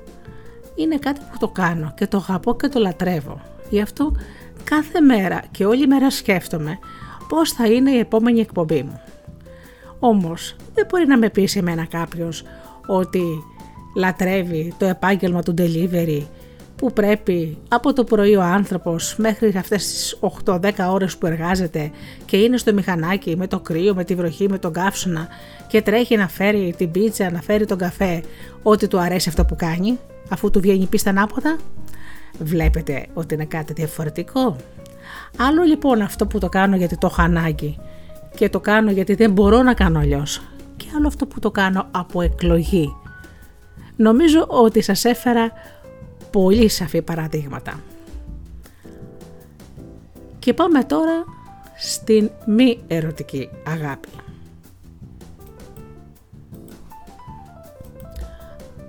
Τώρα που έχουμε ξεκαθαρίσει και έχουμε βρει μια κοινή γλώσσα για τον ορισμό της αγάπης, να δούμε και λίγο και την πραγματικότητα. Πολλές φορές έχουμε διαφόρων ειδών θετικά συναισθήματα για ένα άνθρωπο, τα οποία ονομάζουμε αγάπη. Είναι όμως αγάπη; Ας ασχοληθούμε λιγάκι με αυτό. Ας ξεκινήσουμε με παραδείγματα και μετά περνάμε στις διάφορες μορφές που μπορεί να πάρει η αγάπη στην πράξη. Ας πάρουμε δύο ανθρώπους που δουλεύουν στην ίδια δουλειά, έτσι. Να πούμε τον πρώτο Κώστα, να πούμε και τον δεύτερο Γιώργο. Ο Κώστας είναι σε αυτή τη δουλειά, εταιρεία, μαγαζί, πάρα πολλά χρόνια, γνωρίζει τη δουλειά πολύ καλύτερα από τον Γιώργο και έτσι επειδή είναι συνάδελφοι και περνάνε πολλές ώρες μαζί, ξέρετε να πτήσονται και φιλίες έτσι που κρατάνε και χρόνια. Τον βοηθάει αρκετές φορές και πολλές φορές μάλιστα τον έχει σώσει γιατί αν δεν ήταν ο Κώστας, ο Γιώργος θα έχανε τη δουλειά του. Γι' αυτό λοιπόν ο Γιώργος εκτιμάει αυτό και πολλές φορές δημόσια δεν χάνει ευκαιρία να δηλώνει πόσο πολύ αγαπάει τον συνάδελφό του και πόσο βαθιά υποχρεωμένος είναι που τον έχει βοηθήσει τόσες πολλές φορές ανιδιοδελώς. Τα συναισθήματα αυτά διαλέγει να το ονομάσει αγάπη. Είναι όμως πράγματι αγάπη. Και βέβαια δεν είναι. Σίγουρα αυτά τα συναισθήματα είναι θετικά. Σε αυτό δεν χωράει καμία αμφιβολία. Ούτε χρειάζεται να αμφισβητήσουμε την ειλικρίνεια των θετικών συναισθημάτων που τρέφει ο ένας συνάδελφος για τον άλλον. Όμως αυτό δεν είναι αγάπη. Εφόσον η αγάπη είναι αποτέλεσμα της ελεύθερης εκλογής και δεν καθορίζεται από την ένταση των αναγκών μας. Έτσι, τα συναισθήματα του Γιώργου προς τον συνάδελφό του απορρέουν από το γεγονός ότι ο Κώστας έχει παίξει καθοριστικό ρόλο προκειμένου να συνεχίζει να έχει αυτή τη δουλειά και τη θέση του στην επιχείρηση που εργάζονται. Αν δεν ήταν ο Κώστας, πολύ πιθανόν ο Γιώργος να μην μπορούσε να ανταπεξέλθει στις επαγγελματικές υποχρεώσεις με αποτέλεσμα να τον απολύσουν. Με αυτά τα λόγια, ο Κώστας, κατά τον Μάσλο που είπαμε πιο πριν και με την πυραμίδα των αναγκών του ανθρώπου, του καλύπτει τις ανάγκες της επαγγελματικής επιβίωσης και της ασφάλειάς του. Βέβαια, τα συναισθήματα ευγνωμοσύνης και της εκτίμησης που νιώθει ο ένας για τον άλλον δεν είναι παρακατιανά. Όλα τα θετικά συναισθήματα που τρέφουν οι άλλοι για μας έχουν μεγάλη αξία. Στο συγκεκριμένο παράδειγμα, ακόμα και αν ο Γιώργος ονομάζει την ευγνωμοσύνη και την εκτίμηση που νιώθει για τον συνάδελφό του αγάπη, δεν κάνει κανέναν κακό. Δεν κάνει κακό ούτε στον εαυτό του, ούτε ζημιώνει τον συνάδελφό του. Δεν υπάρχει λοιπόν κανένας λόγος να είμαστε τόσο σχολαστικοί και να τα μετράμε όλα με τη μεζούρα. Υπάρχουν όμως περιστάσεις που αυτή η σύγχυση μπορεί να δημιουργήσει τεράστια προβλήματα. Και αυτό τώρα αυτή τη στιγμή θέλω, επιδιώκω να σας πω. Να μάθουμε να ξεχωρίζουμε τα θετικά μας συναισθήματα μόνο και μόνο να μην ταλαιπωρούμε κοροϊδίστικα τον εαυτό μας και τους άλλους. Αν ο Γιώργος δεν είχε ανάγκη τον Κώστα, ίσως από άλλες συνθήκες και άλλες προϋποθέσεις, να μπορούσαμε να μιλήσουμε για αγάπη. Άλλο όμως η ευγνωμοσύνη, άλλο η αγάπη. Και τώρα θα με ρωτήσεις και η στάση του Κώστα που βοηθάει συνέχεια τον συναδελφό του, εκείνος δεν έχει ανάγκη το Γιώργο. Κι όμως τον βοηθάει. Δεν θα μπορούσαμε λοιπόν να πούμε ότι τουλάχιστον από τη μεριά του Κώστα υπάρχει αγάπη για τον συνάδελφό του. Ας μην βιαζόμαστε. Ακόμα δεν γνωρίζουμε ολόκληρη την ιστορία. Μπορεί ο, ο Κώστας να είναι αυτό που λέμε λυπησιάρης. Βλέποντας λοιπόν ότι ο καινούριος τα βρίσκει μπαστούνια τον λυπάται. Το συνέστημα αυτό είναι αυθεντικό και αυθόρμητο. Μερικοί βέβαια θα μπορούσαν να το λένε και ήκτο, άλλοι συμπόνια. Εν πάση περιπτώσει, όπως και να το ονομάζουμε το αποτέλεσμα είναι το ίδιο. Ο Κώστας αρχίζει και βοηθάει τον Γιώργο. Εξού η αυθόρμητη έκφραση αναγνώρισης του Γιώργου προς τον ε, Κώστα που ακολούθησε. Όμως ο Κώστας έχει έντονες ανάγκες εκτίμησης. Θέλω να πω ότι μερικοί άνθρωποι έχουν πολύ μεγάλη ανάγκη την αναγνώριση και την εκτίμηση των άλλων. Έτσι άθελά του. Ο νέος συνάδελφος καλύπτει μια σημαντική ψυχική ανάγκη του συναδέλφου του. Στη συνέχεια, προκειμένου να ανταποδώσει στον Κώστα το καλό που το έχει κάνει, ο Γιώργος προσχωρεί σε συνδικαλιστική παράταξη παρόλο που είναι κομματικά ουδέτερος, στην οποία ο Κώστας κατέχει σημαίνουσα θέση. Η πράξη αυτή έγινε χωρίς ο Κώστας να το επιδιώξει. Όμως είναι λοιπόν πολύ φυσικό τα αρχικά συναισθήματα της συμπόνιας που είχε προς τον Γιώργο έδωσαν τώρα τη θέση τους σε πολύ ισχυρότερα θετικά συναισθήματα. Μπορούμε να το ονομάσουμε αυτά τα συναισθήματα αγάπη; Γιατί όχι. Ο Κώστας έτσι τα εννοεί. Έτσι τα ονομάζει. Είναι όμως ασφαλώς και όχι. Γιατί δημιουργήθηκαν εφόσον ο Γιώργος άρχισε να καλύπτει τις έντονες ανάγκες αναγνώρισης και εκτίμησης που ποθεί να έχει ο Κώστας. Και δεν είναι μόνο στη δουλειά. Ξέρετε πολλοί άνθρωποι έχουν τόσο μεγάλη ανάγκη να αναγνωρίσουν οι άλλοι τις προσπάθειές τους. Και μέσα σε αυτούς θα βάλω γονείς που διαρκώς βοηθάνε τα παιδιά τους, έχουν φτάσει 50 χρονών, τους καλύπτουν όλες τις ανάγκες και στον πόθο τους να τους το αναγνωρίσουν τα παιδιά τους έχουν καταφέρει το αντίθετο αποτέλεσμα να μην ενηλικιωθούν ποτέ. Γιατί όταν τρέχει μια μαμά και ένας μπαμπάς και σου καλύπτει συνεχώς τις οικονομικές και συναισθηματικές ανάγκες σου, δεν πρόκειται να μεγαλώσεις ποτέ. Ενηλικίωση δεν είναι στα 18. Ενηλικίωση είναι όταν παίρνεις εσύ τα ενία τη ζωή σου στα χέρια σου όχι να πετάγεται από πίσω πάντα να υπάρχει ένας μπαμπάς μια μαμά ή ένας αδερφός ή μια αδερφή που να σε βοηθάει συνέχεια. Άλλο να σε βοηθήσει μια φορά. Όχι όμως να κουμπάει διαρκώς απάνω σου. Γιατί έτσι και φύγει αυτή η μητέρα ή ο πατέρας από τη ζωή.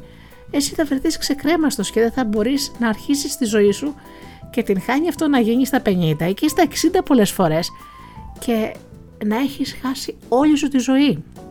Σωστά. Το ίδιο γίνεται και με τις φιλίες. Να υπάρχουν φίλοι που κάνουν τα πάντα για να είναι χρήσιμοι στο φίλο τους ή στη φίλη τους. Το γίνεται για να καλύψουν δικές τους ανάγκες αναγνώρισης. Δεν λέω ότι είναι κακό, απλώς το επισημαίνουμε. Το να έχεις ανάγκη να σε εκτιμήσουν και να σε αναγνωρίσουν οι άλλοι μπορεί να ξεκινάει από την παιδική σου ηλικία που λόγω χάρη είναι οι γονείς σου να μην σου λέγανε ποτέ ένα μπράβο. Διαρκώς να σε συγκρινάνε με κάποιο άλλο παιδί. Για δες ας πούμε ε, ο ξαδερφός σου έχει καλύτερους βαθμούς από σένα. Η κολλητή σου ε, πέτυχε να περάσει γιατρός, εσύ δεν πέτυχες τίποτα. Τέτοιου είδους λέξεις τσακίζουν την αυτοπεποίθηση του παιδιού. Με αποτέλεσμα να γίνει ένας ενήλικος που να γίνεται θυσία για τους άλλους και θυσιάζοντας ακόμα και τις δικές του ανάγκες προκειμένου να νιώσει την αναγνώριση και την εκτίμηση που δεν πήρε ποτέ στη ζωή του από τους γονείς του. Είναι μια εξήγηση βέβαια αυτό, αλλά υπάρχουν και άλλες, αλλά αξίζει να την αναφέρω. Και εδώ τώρα θα βάλω ένα σημαντικό και κρίσιμο ερώτημα. Τι θα απογίνουν τα αμοιβαία θετικά συναισθήματα που έχουν οι δύο συνάδελφοι που κάναμε την κουβέντα όταν ο ένας πάβει να καλύπτει τις ανάγκες του άλλου. Δηλαδή με λίγα λόγια, τι θα γίνει αν ας πούμε για κάποιο λόγο ο Κώστας πάψει να βοηθάει το Μάκη; Μπορεί ας πούμε να παραιτηθεί από τη δουλειά, μπορεί να πάρει σύνταξη και να πάβει να του είναι χρήσιμος. Λοιπόν, τι θα γίνει ο Κώστας αν πάψει να βοηθάει το Γιώργο; Αντίστοιχα, πώς θα νιώθει ο Κώστας για τον Γιώργο αν εκείνος αποχωρήσει από το συνδικαλισμό και τον εγκαταλείψει; Δεν είναι δύσκολο να ανατέψουμε την απάντηση.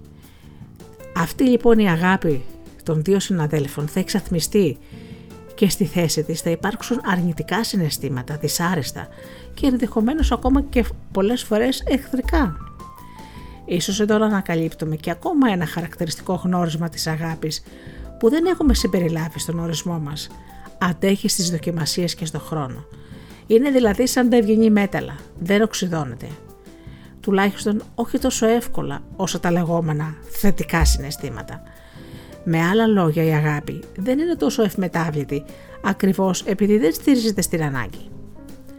Στο βαθμό που τα συναισθήματά μου προς έναν άνθρωπο απορρέουν από τις ανάγκες που μου καλύπτει, είναι πολύ φυσικό να συμβαδίζουν με αυτές. Όσο μου καλύπτει τις ανάγκες μου, τα θετικά μου συναισθήματα υπάρχουν. Όταν πάψει να τις καλύπτει, ατονούν. Μάλιστα, αν η συμπεριφορά του εμποδίζει τις ανάγκες μου, τότε μου δημιουργούνται αρνητικά συναισθήματα. Σωστά. Γι' αυτό και λέμε ότι απλοποιούμε υπερβολικά τα πράγματα όταν κατατάσσουμε την αγάπη μόνο στα συναισθήματα που δεν τον ξεχωρίζουμε σαν κάτι πιο διαρκές όπως είναι μια συναισθηματική κατάσταση. Θα ήταν μεγάλη παράληψη να κλείσουμε το τεράστιο θέμα της αγάπης χωρίς να μιλήσουμε για τις μορφές που μπορεί να πάρει. Καταρχήν, τις μορφές αυτές μπορούμε να τις διακρίνουμε σε δύο μεγάλες κατηγορίες. Τη μη ερωτική και την ερωτική αγάπη. Η μη ερωτική αγάπη είναι αυτή που συναντάμε στις σχέσεις γονιών παιδιών και στη φιλία. Η ερωτική αγάπη έχει σχέση με τη συντροφικότητα. Τώρα ας προχωρήσουμε στο επόμενο θέμα μας, την εξάρτηση. Να δούμε το προφίλ της. Αυτό όμως θα γίνει μετά το μουσικό διάλειμμα.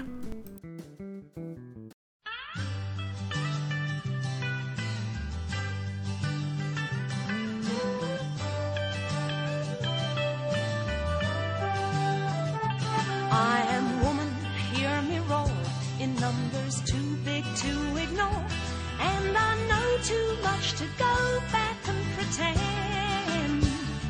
Cause I've heard it all before, and I've been down there on the floor.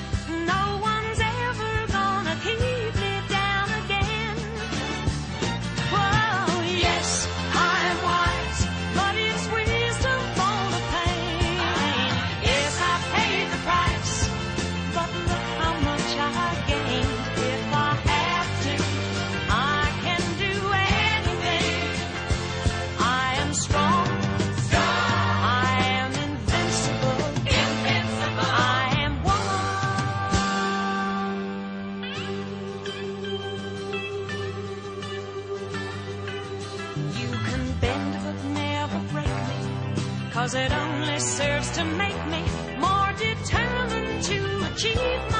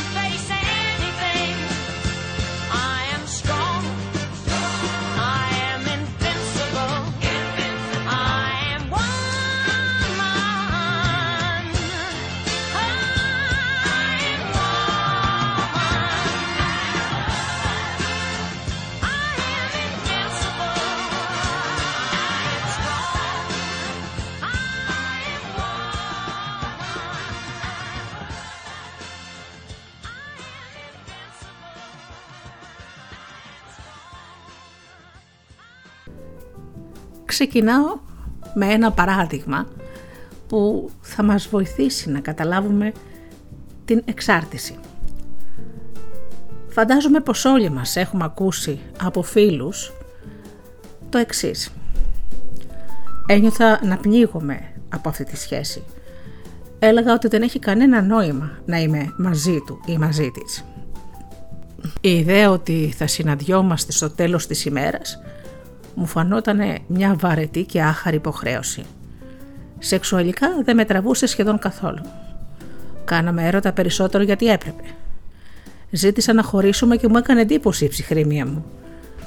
Δεν θυμάμαι να ένιωσα μία λύπη ιδιαιτέρως ή έστω συγκίνηση. Η σκέψη και μόνο ότι από την επόμενη μέρα είχα και πάλι την ελευθερία μου χωρίς να χρειάζεται να δίνω αναφορά με έκανα να πετάω και να νιώθω ανάλαφρα. Και τώρα δεν μπορώ καλά καλά να αναπνεύσω. Μου λείπει. Μου λείπει αφάνταστα. Καπνίζω το ένα τσιγάρο πάνω στο άλλο. Δεν μπορώ να συγκεντρωθώ στη δουλειά μου. Δυσκολεύομαι να κοιμηθώ. Και όταν το κατορθώνω ξυπνάω από τα άγρια χαράματα. Προσπάθησα να το ρίξω έξω, να βγω έξω με φίλους, να φλερτάρω. Τα πάντα όμως φαίνονται τόσο διάφορα. Μου είναι αδύνατον να ευχαριστηθώ με οτιδήποτε. Συνέχεια νιώθω ένα κενό. Μια ερημιά μέσα μου. Σαν να μην περιμένω πια τίποτα από τη ζωή μου. Σαν να μην υπάρχει τίποτα που να αξίζει τον κόπο να περιμένω. Και αυτός ο πόνος στο στήθος που δεν λέει να με αφήσει σε ησυχία. Δεν θέλω να νιώθω έτσι. Μου τη δίνει που νιώθω έτσι, αφού το ξέρω. Ακόμα και αν ξανασμίξουμε, σε λίγο καιρό τα πράγματα θα είναι πάλι τα ίδια. Θα βουλιάζω μέσα στη ρουτίνα και την ανία, θα πνίγομαι. Το ξέρω καλά και από το παρελθόν. Είναι η τρίτη φορά που προσπαθώ να ξεκολλήσω και δεν μπορώ. Δεν μπορώ. Τις πρώτες δέκα μέρες είμαι καλά. Μετά αρχίζει σταδιακά να με παίρνει κατηφόρα. Μπρος γκρεμός και πίσω ρέμα. Τι θα γίνει τελικά με μένα; Σας είναι γνώριμα όλα αυτά, τα έχετε ακούσει; Δεν έχει σημασία ποιος μιλάει. Άντρα ή γυναίκα. Η εξάρτηση δεν κάνει φιλετικές διακρίσεις. Είναι μια παγίδα από την οποία δεν ξεφεύγεις εύκολα. Θέλει αγώνα. Το δύσκολο δεν είναι να σπάσεις την εξάρτησή σου από ένα συγκεκριμένο άτομο. Αυτό καμιά φορά μπορεί να γίνει και από μόνο του. Σε καταλείπει ο άλλος και όσο και να χτυπιέσαι δεν επιστρέφει με τίποτα. Τι θα κάνεις; Θα κλάψεις, θα απειλήσεις, θα πλαντάξεις, θα μεθύσεις, θα πλακωθεί στα χάπια, μερικοί κάνουν και απόπειρες αυτοκτονίας και τελικά θα συνέλθεις. Δεν υπάρχει άλλος δρόμος, ή συνέρχεσαι ή αυτοκτονείς. Το δύσκολο είναι να σπάσεις την εξάρτησή σου από την ανάγκη να είσαι εξαρτημένος. Εδώ τα πράγματα είναι ζώρικα. Στο θέμα αυτό ο ψυχολόγος David Burns διατυπώνει μία άποψη η οποία με εκφράζει και εμένα απόλυτα. Καθένας μας είναι υπεύθυνος για τη συναισθηματική ισορροπία και την ευτυχία του. Όποιος δεν μπορεί να το καταφέρει αυτό, παρά μόνο όταν έχει ένα σύντροφο, τότε είναι καταδικασμένος να μην γνωρίσει ποτέ του την ερωτική αγάπη.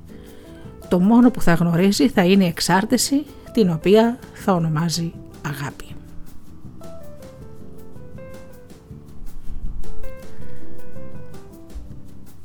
Ας δούμε τώρα τη φυσιολογική και μη φυσιολογική εξάρτηση.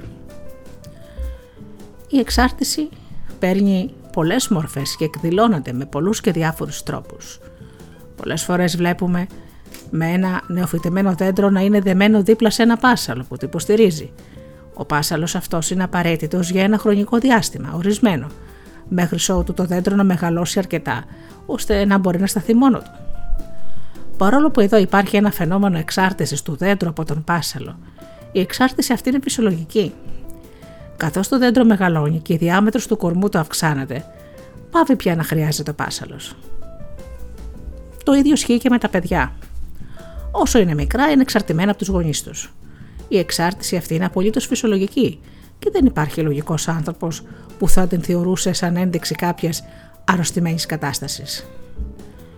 Αν όμως ένας άνθρωπος έχει φτάσει 30 χρονών ή και χειρότερα ακόμα 50 και εξακολουθεί να εξαρτιέται από τους γονείς του με τον τρόπο που εξαρτιέται ένα δεκάχρονο παιδάκι, τότε σίγουρα μιλάμε για μια μορφή εξάρτησης που είναι μη φυσιολογική. Βλέπουμε γύρω μας ενήλικες οι οποίοι συναισθηματικά, οικονομικά εξαρτιόνται από τους γονείς τους η ενηλικίωση αυτών των ανθρώπων δεν έχει έρθει ακόμα. Η ταυτότητα μπορεί να λέει άλλα. Όμως, όταν σε αυτή την ηλικία, στα 30, τα 40, τα 50, ακόμα μένεις με τη μητέρα και τον πατέρα και εξαρτάσαι από αυτούς, με χίλιους τρόπους, όχι μόνο οικονομικά, μιλάμε για μία μη φυσιολογική εξάρτηση. Αυτή η εξάρτηση λοιπόν είναι εκείνη η κατάσταση στην οποία ένας άνθρωπος δεν μπορεί να καλύψει τις ανάγκες του και να κάνει από μόνος του πράγματα που οι περισσότεροι άνθρωποι της ηλικίας του μπορούν. Η εξάρτηση σαν αποτέλεσμα και σαν αιτία της σχέσης λοιπόν. Δύο άνθρωποι ξεκινάνε μια σχέση. Στο βαθμό που η σχέση είναι ικανοποιητική, ο καθένας τους επενδύει όλο και περισσότερα κομμάτια του εαυτού του. Αρχικά οι επενδύσεις αυτές μπορεί να είναι απλά σωματικές ή χρονικές. Καθώς περνά ο καιρός, τα άτομα αρχίζουν να δένονται και συναισθηματικά. Αν μάλιστα παντρευτούν και κάνουν και παιδιά, τότε οι κοινές τους επενδύσεις καλύπτουν τα πάντα, από τα οικονομικά τους μέχρι τα όνειρα που κάνουν το μέλλον των παιδιών τους. Είναι λοιπόν αναπόφευκτο ανάμεσα στους δύο να δημιουργηθεί κάποια σημαντική μορφή εξάρτησης έτσι, αν κάποτε χάσει ο ένας τον άλλον, είναι εντελώς φυσικό μαζί με τον σύντροφό του να χάσει και για ένα χρονικό διάστημα και την συναισθηματική του ισορροπία. Η εξάρτηση αυτή είναι το αποτέλεσμα μιας σχέσης που ξεκίνησε από δύο ανθρώπους για τους οποίους υποθέτουμε ότι αρχικά ήταν σχετικά αυτάρκης, σχετικά πάντα έτσι. είπα προηγουμένως για την ενηλικίωση. Στο βαθμό που είναι πρόθυμοι να δημιουργήσουν μια ουσιαστική δέσμευση ο ένας με τον άλλον, αναπόφευκτα αναπτύσσεται ανάμεσά τους μια αλληλεξάρτηση.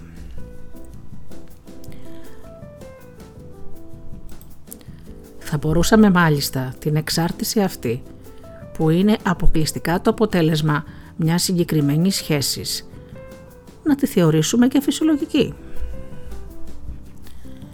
Υπάρχει όμως και μια άλλη περίπτωση. Ένας άνθρωπος αδυνατεί να ισορροπήσει συναισθηματικά όταν είναι μόνος του. Προκειμένου να μπορέσει λοιπόν να ανταπεξέλθει στις απαιτήσεις της ζωής, αναζητά ένα σύντροφο. Στην περίπτωση αυτή η ανάγκη εξάρτησης προϋπάρχει της σχέσης και μάλιστα οδηγεί στη δημιουργία της. Ένας τέτοιος άνθρωπος δεν σχετίζεται τόσο με τον συγκεκριμένο άνθρωπο με τον οποίο δημιουργεί τη σχέση, όσο με το ρόλο του συντρόφου, τον οποίον αποδίδει σε οποιοδήποτε άτομο είναι πρόθυμο να τον επομιστεί. Περίτω βέβαια να πούμε ότι ο εκάστοτε σύντροφος που θα βρεθεί θα είναι ένα παρόμοιο εξαρτημένο άτομο, διότι κανένας πραγματικά αυτάρκης άνθρωπος δεν διαλέγει να δημιουργήσει σχέση με κάποιον που από την πρώτη κιόλα στιγμή περιμένει να κρεμαστεί επάνω του. Με άλλα λόγια, μια τέτοια σχέση δεν ξεκινά σαν αποτέλεσμα της ελεύθερης εκλογής των ατόμων που την απαρτίζουν, αλλά σαν αποτέλεσμα της αδυναμίας τους να σταθούν μόνοι τους. Να πω επίσης ότι το διάστημα αυτό ποικίλει σημαντικά από σχέση σε σχέση και είναι η συνάρτηση πολλών παραγόντων όπως η διάρκεια της σχέσης, ο βαθμός της συναισθηματικής επένδυσης που έχει κάνει το άτομο στη σχέση, η ύπαρξη συμβίωσης κλπ. Δηλαδή δεν έχει σημασία το χρονικό διάστημα αν είναι μήνες ή χρόνια. Η εξάρτηση δημιουργείται άλλοτε γρήγορα και άλλοτε πιο αργά. Πάμε λοιπόν για τον πολυπόθετο σύντροφο, τον άνθρωπο που θα κρεμαστεί σαν πάνω του. Αυτοί οι άνθρωποι λοιπόν, γι' αυτό από τη στιγμή που βρίσκουν τον πολυπόθετο αυτό σύντροφο, από εκεί και πέρα τρέμουν μην τον χάσουν, διότι γνωρίζουν καλά ότι χάνοντας αυτόν θα χάσουν και τη συναισθηματική ισορροπία που απέκτησαν μαζί του.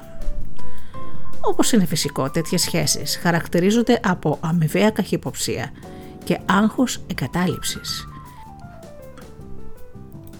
Είναι μάλιστα δύσκολο να φανταστούμε, στην περίπτωση που η σχέση αποδεικνύεται μη ικανοποιητική, ότι ο ένας από τους δύο θα τολμήσει να χωρίσει, αν και δεν έχει εκ των προτέρων εξασφαλίσει τον επόμενο άνθρωπο από τον οποίο θα κρεμαστεί. Αυτοί οι άνθρωποι είναι καταδικασμένοι να μην γνωρίσουν ποτέ την πραγματική αγάπη. Μια ζωή το μόνο που θα γνωρίζουν θα είναι η εξάρτηση την οποία θα ονομάζουν αγάπη. Σίγουρα έχετε στον κύκλο σας τον ευρύτερο ή το στενό γυναίκες ή άντρες που μόλις χωρίσουν σε λίγο χρονικό διάστημα βρίσκεται ο επόμενος. Αυτό είναι εξάρτηση. Αυτό περιγράφουμε τώρα. Αγαπάς την εξάρτηση. Δεν μπορείς να γνωρίσεις την πραγματική αγάπη και βαφτίζεις την εξάρτηση αγάπη. Υπάρχει όμως ολική και μερική εξάρτηση. Για να δούμε. Ξεκινάμε με τον κεραυνοβόλο έρωτα που λένε. Είσαι κάπου, είσαι διακοπές, είσαι κάποια συγκέντρωση, γνωρίζεις μια κοπέλα ή έναν άντρα, κεραυνοβόλος έρωτας. Αυτό είναι. Απογειώνεσαι. Τι κάνεις λοιπόν; Αρχίζει η ζωή σου και γεμίζει με κέφι. Νιώθεις ότι οι πάντες γύρω σου χοροπηδάνε στο ρυθμό της μουσικής που έχεις διαλέξει πολύ προσεκτικά από την προηγούμενη μέρα και επικρατεί μια πολύ ευχάριστη ατμόσφαιρα. Οι φίλοι σου είναι ευχαριστημένοι και χαρούμενοι που σε βλέπουν στις καλές σου. Έρχονται, σε αγκαλιάζουν, σε φιλούν και σου λένε «Έτσι σε θέλω». Τώρα είσαι ο πραγματικός εαυτός σου. Και πλες σε πελάγει ευτυχίες. Κάποια στιγμή όμως, κοιτάς τον άνθρωπο που αγαπάς και μια σκέψη σε παγώνει. Και αν ξαφνικά φύγει και με εγκαταλείψει, Δηλαδή όλο αυτό το οικοδόμημα στηρίζεται αποκλειστικά και μόνος σε αυτόν τον άνθρωπο; Η ιδέα ότι η χαρά και η ευτυχία σου εξαρτιέται από την ύπαρξη ενός άλλου ανθρώπου γίνεται αφορμή ενός σοβαρού προβληματισμού που σε απασχολεί για πολύ καιρό. Αναλογίζεσαι βέβαια το οδυνηρό διάστημα που έχεις περάσει μετά το χωρισμό. Τις ε, πρώτες μέρες έχεις καταρρεύσει. Σε μια-δύο εβδομάδες αρχίζεις και παίρνεις μπρος. Η δουλειά σου και η κοινωνική σου ζωή συνεχίζει έστω και υποτυπωδώς. Αρχίζεις και φλερτάρεις με το άλλο φίλο. Έτσι θα μπορούσαμε να μιλήσουμε ε, για ολική εξάρτηση από την προηγούμενη σύντροφο. Όμως δεν υπάρχει χαρά. Βέβαια αυτό που λέω περιέγραψα τώρα είναι πολύ γενναίο. Όταν καταλάβεις δηλαδή ότι η ευτυχία της ζωής σου εξαρτάται από ένα και μόνο άνθρωπο, θέλει πολύ μεγάλο θάρρος να κόψεις αυτή τη σχέση. Γιατί η ευτυχία είναι δική σου δουλειά. Πηγάζει από μέσα σου. Δεν μπορεί να την κρεμάς στους ώμους άλλου ανθρώπου. Γιατί θα είσαι διαρκώς δυστυχισμένος σε όλη σου τη ζωή. Πιο πριν σας μίλησα για την εξάρτηση που γίνεται αιτία για να δημιουργούμε σχέσεις. Δεν κάναμε μία βασική όμως διάκριση. Καιρός λοιπόν να την κάνω τώρα. Υπάρχουν άνθρωποι που δεν μπορούν να ισορροπήσουν συναισθηματικά καθόλου αν δεν έχουν κάποιο σύντροφο. Δυσκολεύονται να ανταπεξέλθουν στη δουλειά τους, πάβουν να φροντίζουν τον εαυτό τους, απομονώνονται κοινωνικά και γενικά περιέρχονται σε μελαγχολία. Στην περίπτωση αυτή μιλάμε για ένα φαινόμενο ολικής εξάρτησης από την ύπαρξη ενός συντρόφου. Ακού συχνά, έχω κουραστεί, θέλω ένα σύντροφο, έχω κουραστεί να είμαι μόνος μου. Αυτός ο άνθρωπος έχει ολική εξάρτηση από την εξάρτηση. Δεν θέλει πραγματικά να αγαπήσει και να αγαπηθεί, θέλει να εξαρτηθεί, να κρεμαστεί στο λαιμό ενός άλλου ανθρώπου. Από την άλλη είναι μια κατηγορία ανθρώπων που όταν δεν έχουν σύντροφο λειτουργούν μεν, αλλά δεν είναι χαρούμενοι και ευτυχισμένοι. Μπορεί να μην θεωρείς απαραίτητη προϋπόθεση την ύπαρξη ενός συντρόφου για να λειτουργήσεις, να είσαι καλά χωρίς να υπάρχει δίπλα σου ένας άντρας ή μια γυναίκα που να σε αγαπάει και να τον αγαπάς ή να την αγαπάς, αυτή είναι μια μορφή μερικής εξάρτησης. Πού οφείλεται αυτή η εξάρτηση; Σε ένα μύθο. Μάλιστα. Ο μύθος αυτός μπορεί να διατυπωθεί κάπως έτσι. Δεν μπορώ να είμαι αληθινό, ευτυχισμένο και ολοκληρωμένο άτομο αν δεν αγαπιέμαι από ένα μέλος του αντίθετου φίλου. Η αληθινή αγάπη είναι απαραίτητη για την τελική ευτυχία. Η άποψη αυτή αποτελεί μια μεγάλη παγίδα η οποία φθείρει τις σχέσεις μας, γιατί όσο την πιστεύουμε, βλέπουμε τον σύντροφό μας, όχι σαν αποτέλεσμα της εκλογής μας, αλλά σαν μέσο που καλύπτει τις ανάγκες μας. Πιστεύω πως η απέτηση για αγάπη, πριν μπορέσεις να νιώσεις από μόνος σου ευτυχισμένος, ονομάζεται εξάρτηση. Εξάρτηση θα πει να είσαι ανήμπορος να αναλάβεις την ευθύνη της χαράς και της ευτυχίας σου, δηλαδή της συναισθηματικής σου ζωής. Ο μύθος αυτός είναι ευρύτατα διαδεδομένος και έχει κοινωνικές προεκτάσεις. Θέλοντας να μίζουμε πια σε μια κοινωνία ζευγαριών. Με αυτά τα λόγια, οι περισσότεροι περιμένουν να έχεις κάποιο σύντροφο. Το να είσαι μόνος σου δηλαδή χωρίς τέρι, θεωρείται κοινωνικά αφύσικο. Γι' αυτό και συχνά ακούμε ερωτήσεις. Εσύ, πώς και είσαι μόνη σου, πώς και δεν παντρεύτηκες, πώς δεν βρήκες μια γυναίκα να κάνεις οικογένεια; Όπως είναι φυσικό, αυτή η μορφή κοινωνικής πίεσης δεν είναι δυνατόν να αφήσει έναν άνθρωπο ανυπηρέαστο. Έτσι, όταν συμβαίνει να μην έχουμε μια σχέση, νιώθουμε πως κάτι δεν πάει καλά με εμά, πιστεύοντας πως κάτι τέτοιο μας δημιουργούνται και ανάλογα συναισθήματα, όπως μελαγχολία, μοναξιά και το χειρότερο, ίκτο για τον εαυτό μας. Αν θέλεις να αμφισβητήσεις αυτές τις ανόητες πεπιθήσεις, κάνε ένα πείραμα. Θέλει όμως λίγο κουράγιο, αλλά αξίζει τον κόπο. Ένα βράδυ ντύσου καλά, πάρε ένα βιβλίο ή ένα περιοδικό και πήγαινε να φας μόνος σου σε ένα καλό εστιατόριο. Παρήγγειλε το κρασάκι σου, το αγαπημένο σου φαγητό και κάθασε να απολαύσεις το βιβλίο ή το περιοδικό που έχεις μαζί σου. Από εκεί και πέρα σπάσε πλάκα με το ύφος που θα σε κοιτάσουν γύρω. Θα σε βλέπουν σαν κακομύρι. Σαν κακομύρα αν είσαι γυναίκα. Θα διαπιστώσεις ότι δεν δίνουν καμιά σημασία στα ζευγάρια που μπορεί επί μία ώρα να μην έχουν ανταλλάξει μια κουβέντα μεταξύ τους και το φαινόμενο των χρόνων μας να είναι σκυμμένοι στο κινητό και να παίζουν και να είναι στο ίδιο τραπέζι. Δεν τους λυπάται κανείς αυτούς. Εσένα λυπούνται.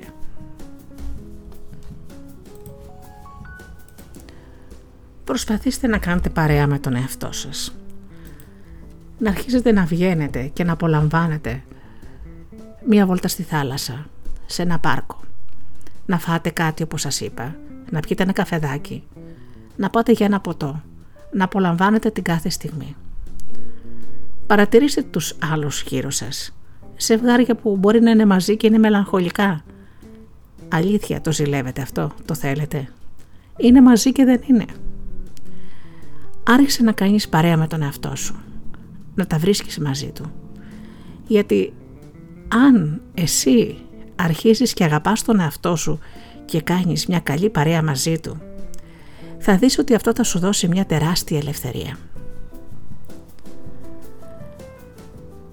Δεν είναι όμως μόνο τα εστιατόρια ή οι ερωτήσεις του είδους εσύ πώς και μόνος οι μόνοι που εκφράζουν και διονύζουν το μύθο της αναγκαιότητας ενός συντρόφου σαν απαραίτητο συστατικό της συνταγής για την ευτυχία; Πόσες φορές έχετε πάει σε ένα γλέντι, σε ένα γάμο οικογενειακό, τι θα γίνει, δεν θα φάμε κουφέτα από σένα. Είναι και αυτά τα τραγούδια, τα κλαψιάρικα. Τα περισσότερα με τον έναν ή τον άλλον τρόπο διονύζουν και συντηρούν αυτό το μύθο. Κάνε μια πρόχειρη στατιστική και θα διαπιστώσεις ότι το 80% των τραγουδιών που ακούς εξαντλούν τα θέματά τους σε ένα από τα εξής δύο μοτίβα. Τι δυστυχία που σε έχασα, τι ευτυχία που σε βρήκα. Η άπιστη, ο άπιστος, γύρνα πίσω, είμαι τίποτα χωρίς εσένα. Όλα τα τραγούδια τα οποία εγώ προσωπικά ονομάζω του πόνου και του βόγκου. Υπάρχουν βέβαια και πολλές παραλογές, αλλά το ηθικό δίδαγμα που, που προκύπτει από όλα αυτά είναι μονό σου έτσι και μείνεις χωρίς σύντροφο. Βέβαια, δεν εννοώ να καταντήσουμε ασκητές, καλόγεροι. Το να μην έχεις κάποιο σύντροφο δεν σημαίνει να κατεβάσεις τα ρολά στο άλλο φύλλο και να ζεις σαν αγρίκος μόνος σου, απομονωμένος. Κάθε άλλο.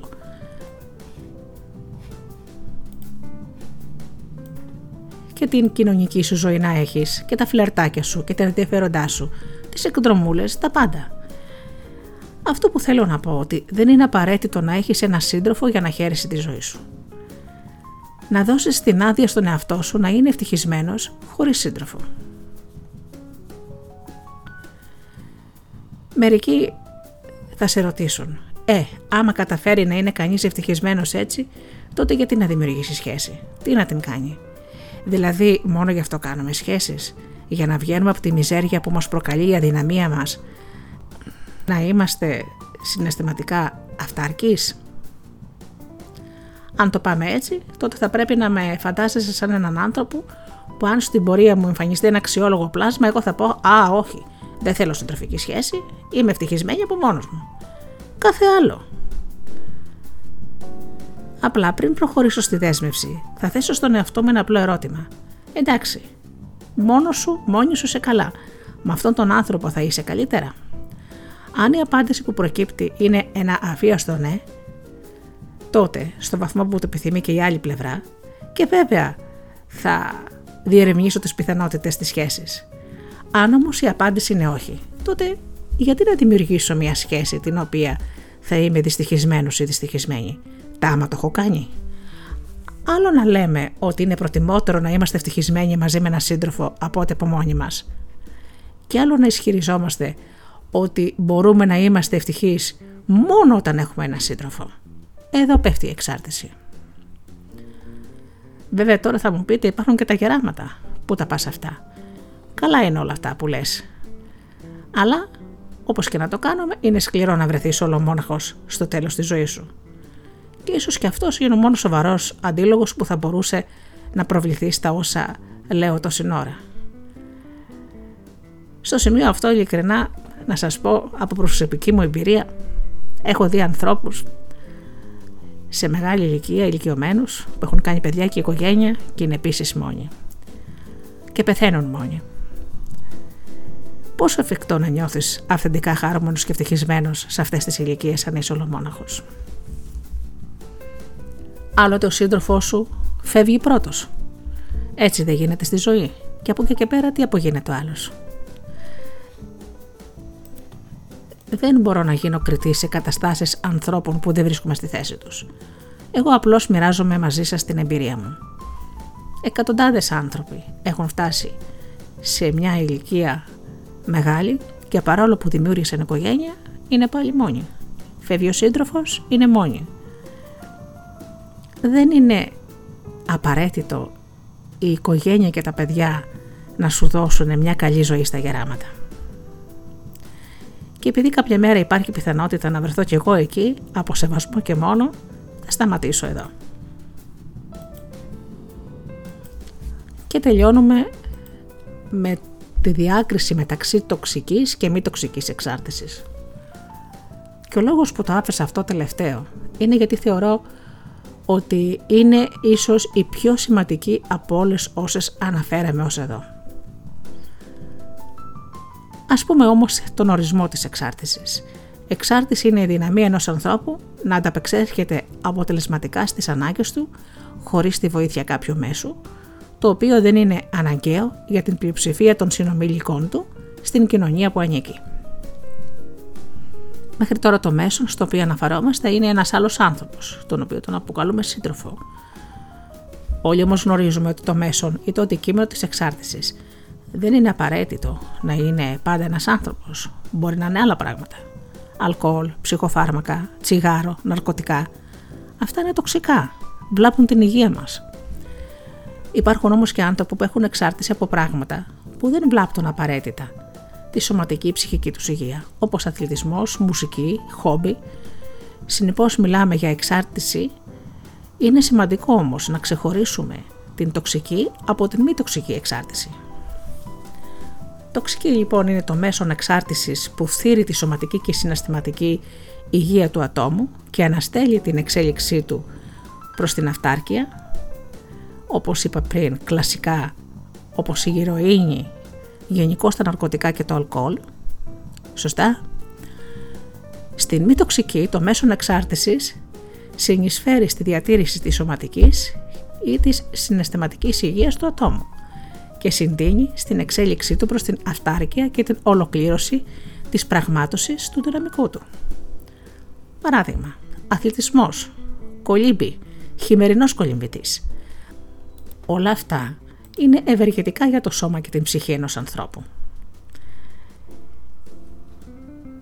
Η διάκριση ανάμεσα σε τοξική και μη τοξική εξάρτηση μπορεί να επεκταθεί και στις σχέσεις που δημιουργούμε – η τοξική μας οδηγεί σε σχέσεις που δεν μας αφήνουν να αναπτυχθούμε και με ζημιώνουν. Στην περίπτωση αυτή δεν αγαπάμε, αλλά είμαστε τοξικομανείς της αγάπης.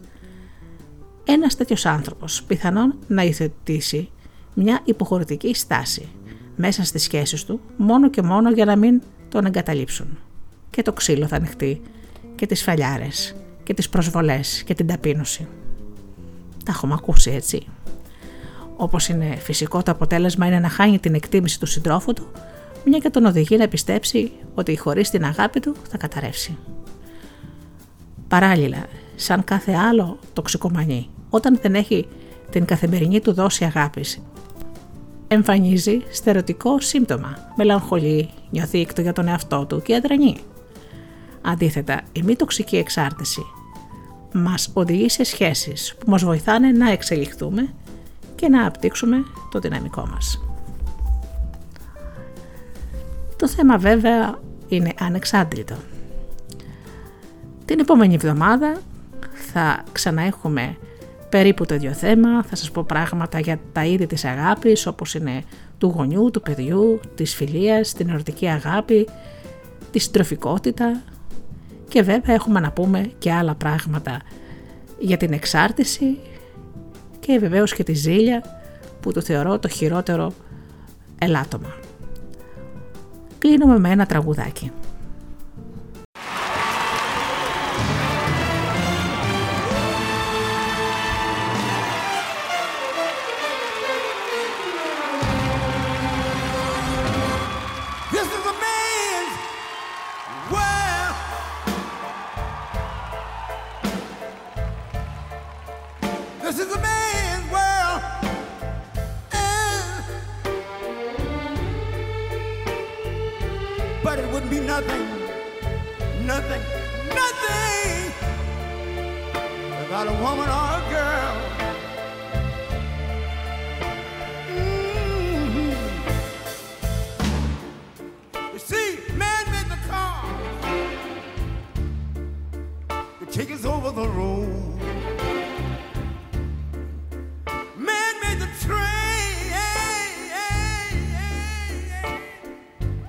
bear the heavy man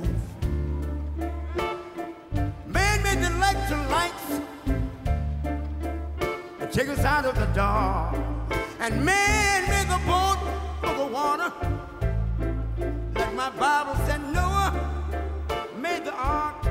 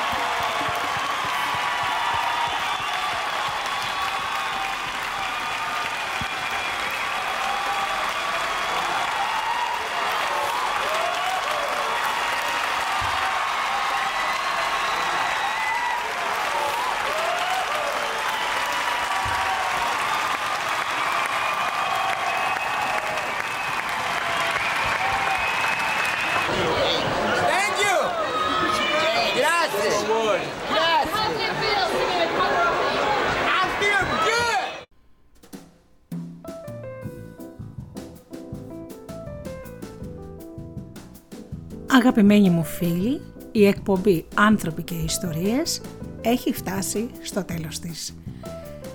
Σας ευχαριστώ θερμά που ήσασταν εδώ μαζί μου και περάσαμε ευχάριστα με πληροφορίες, ιστορίες και τραγούδια. Ανανεώνω το ραντεβού μου για την επόμενη εβδομάδα όπως πάντα.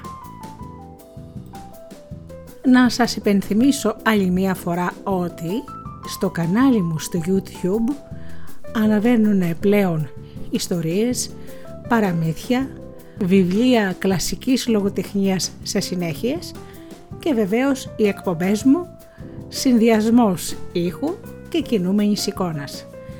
Μπορείτε να με βρείτε με το όνομά μου, γράψτε Αγγελή Γεωργία, κάντε εγγραφή και πατήστε το καμπανάκι για να λαμβάνετε ενημερώσεις για τις νέες εκπομπές και ιστορίες. Σας ευχαριστώ πολύ και μην ξεχνάτε να αγαπάτε τον άνθρωπο που βλέπετε κάθε μέρα στον καθρέφτη. Καλό σας βράδυ!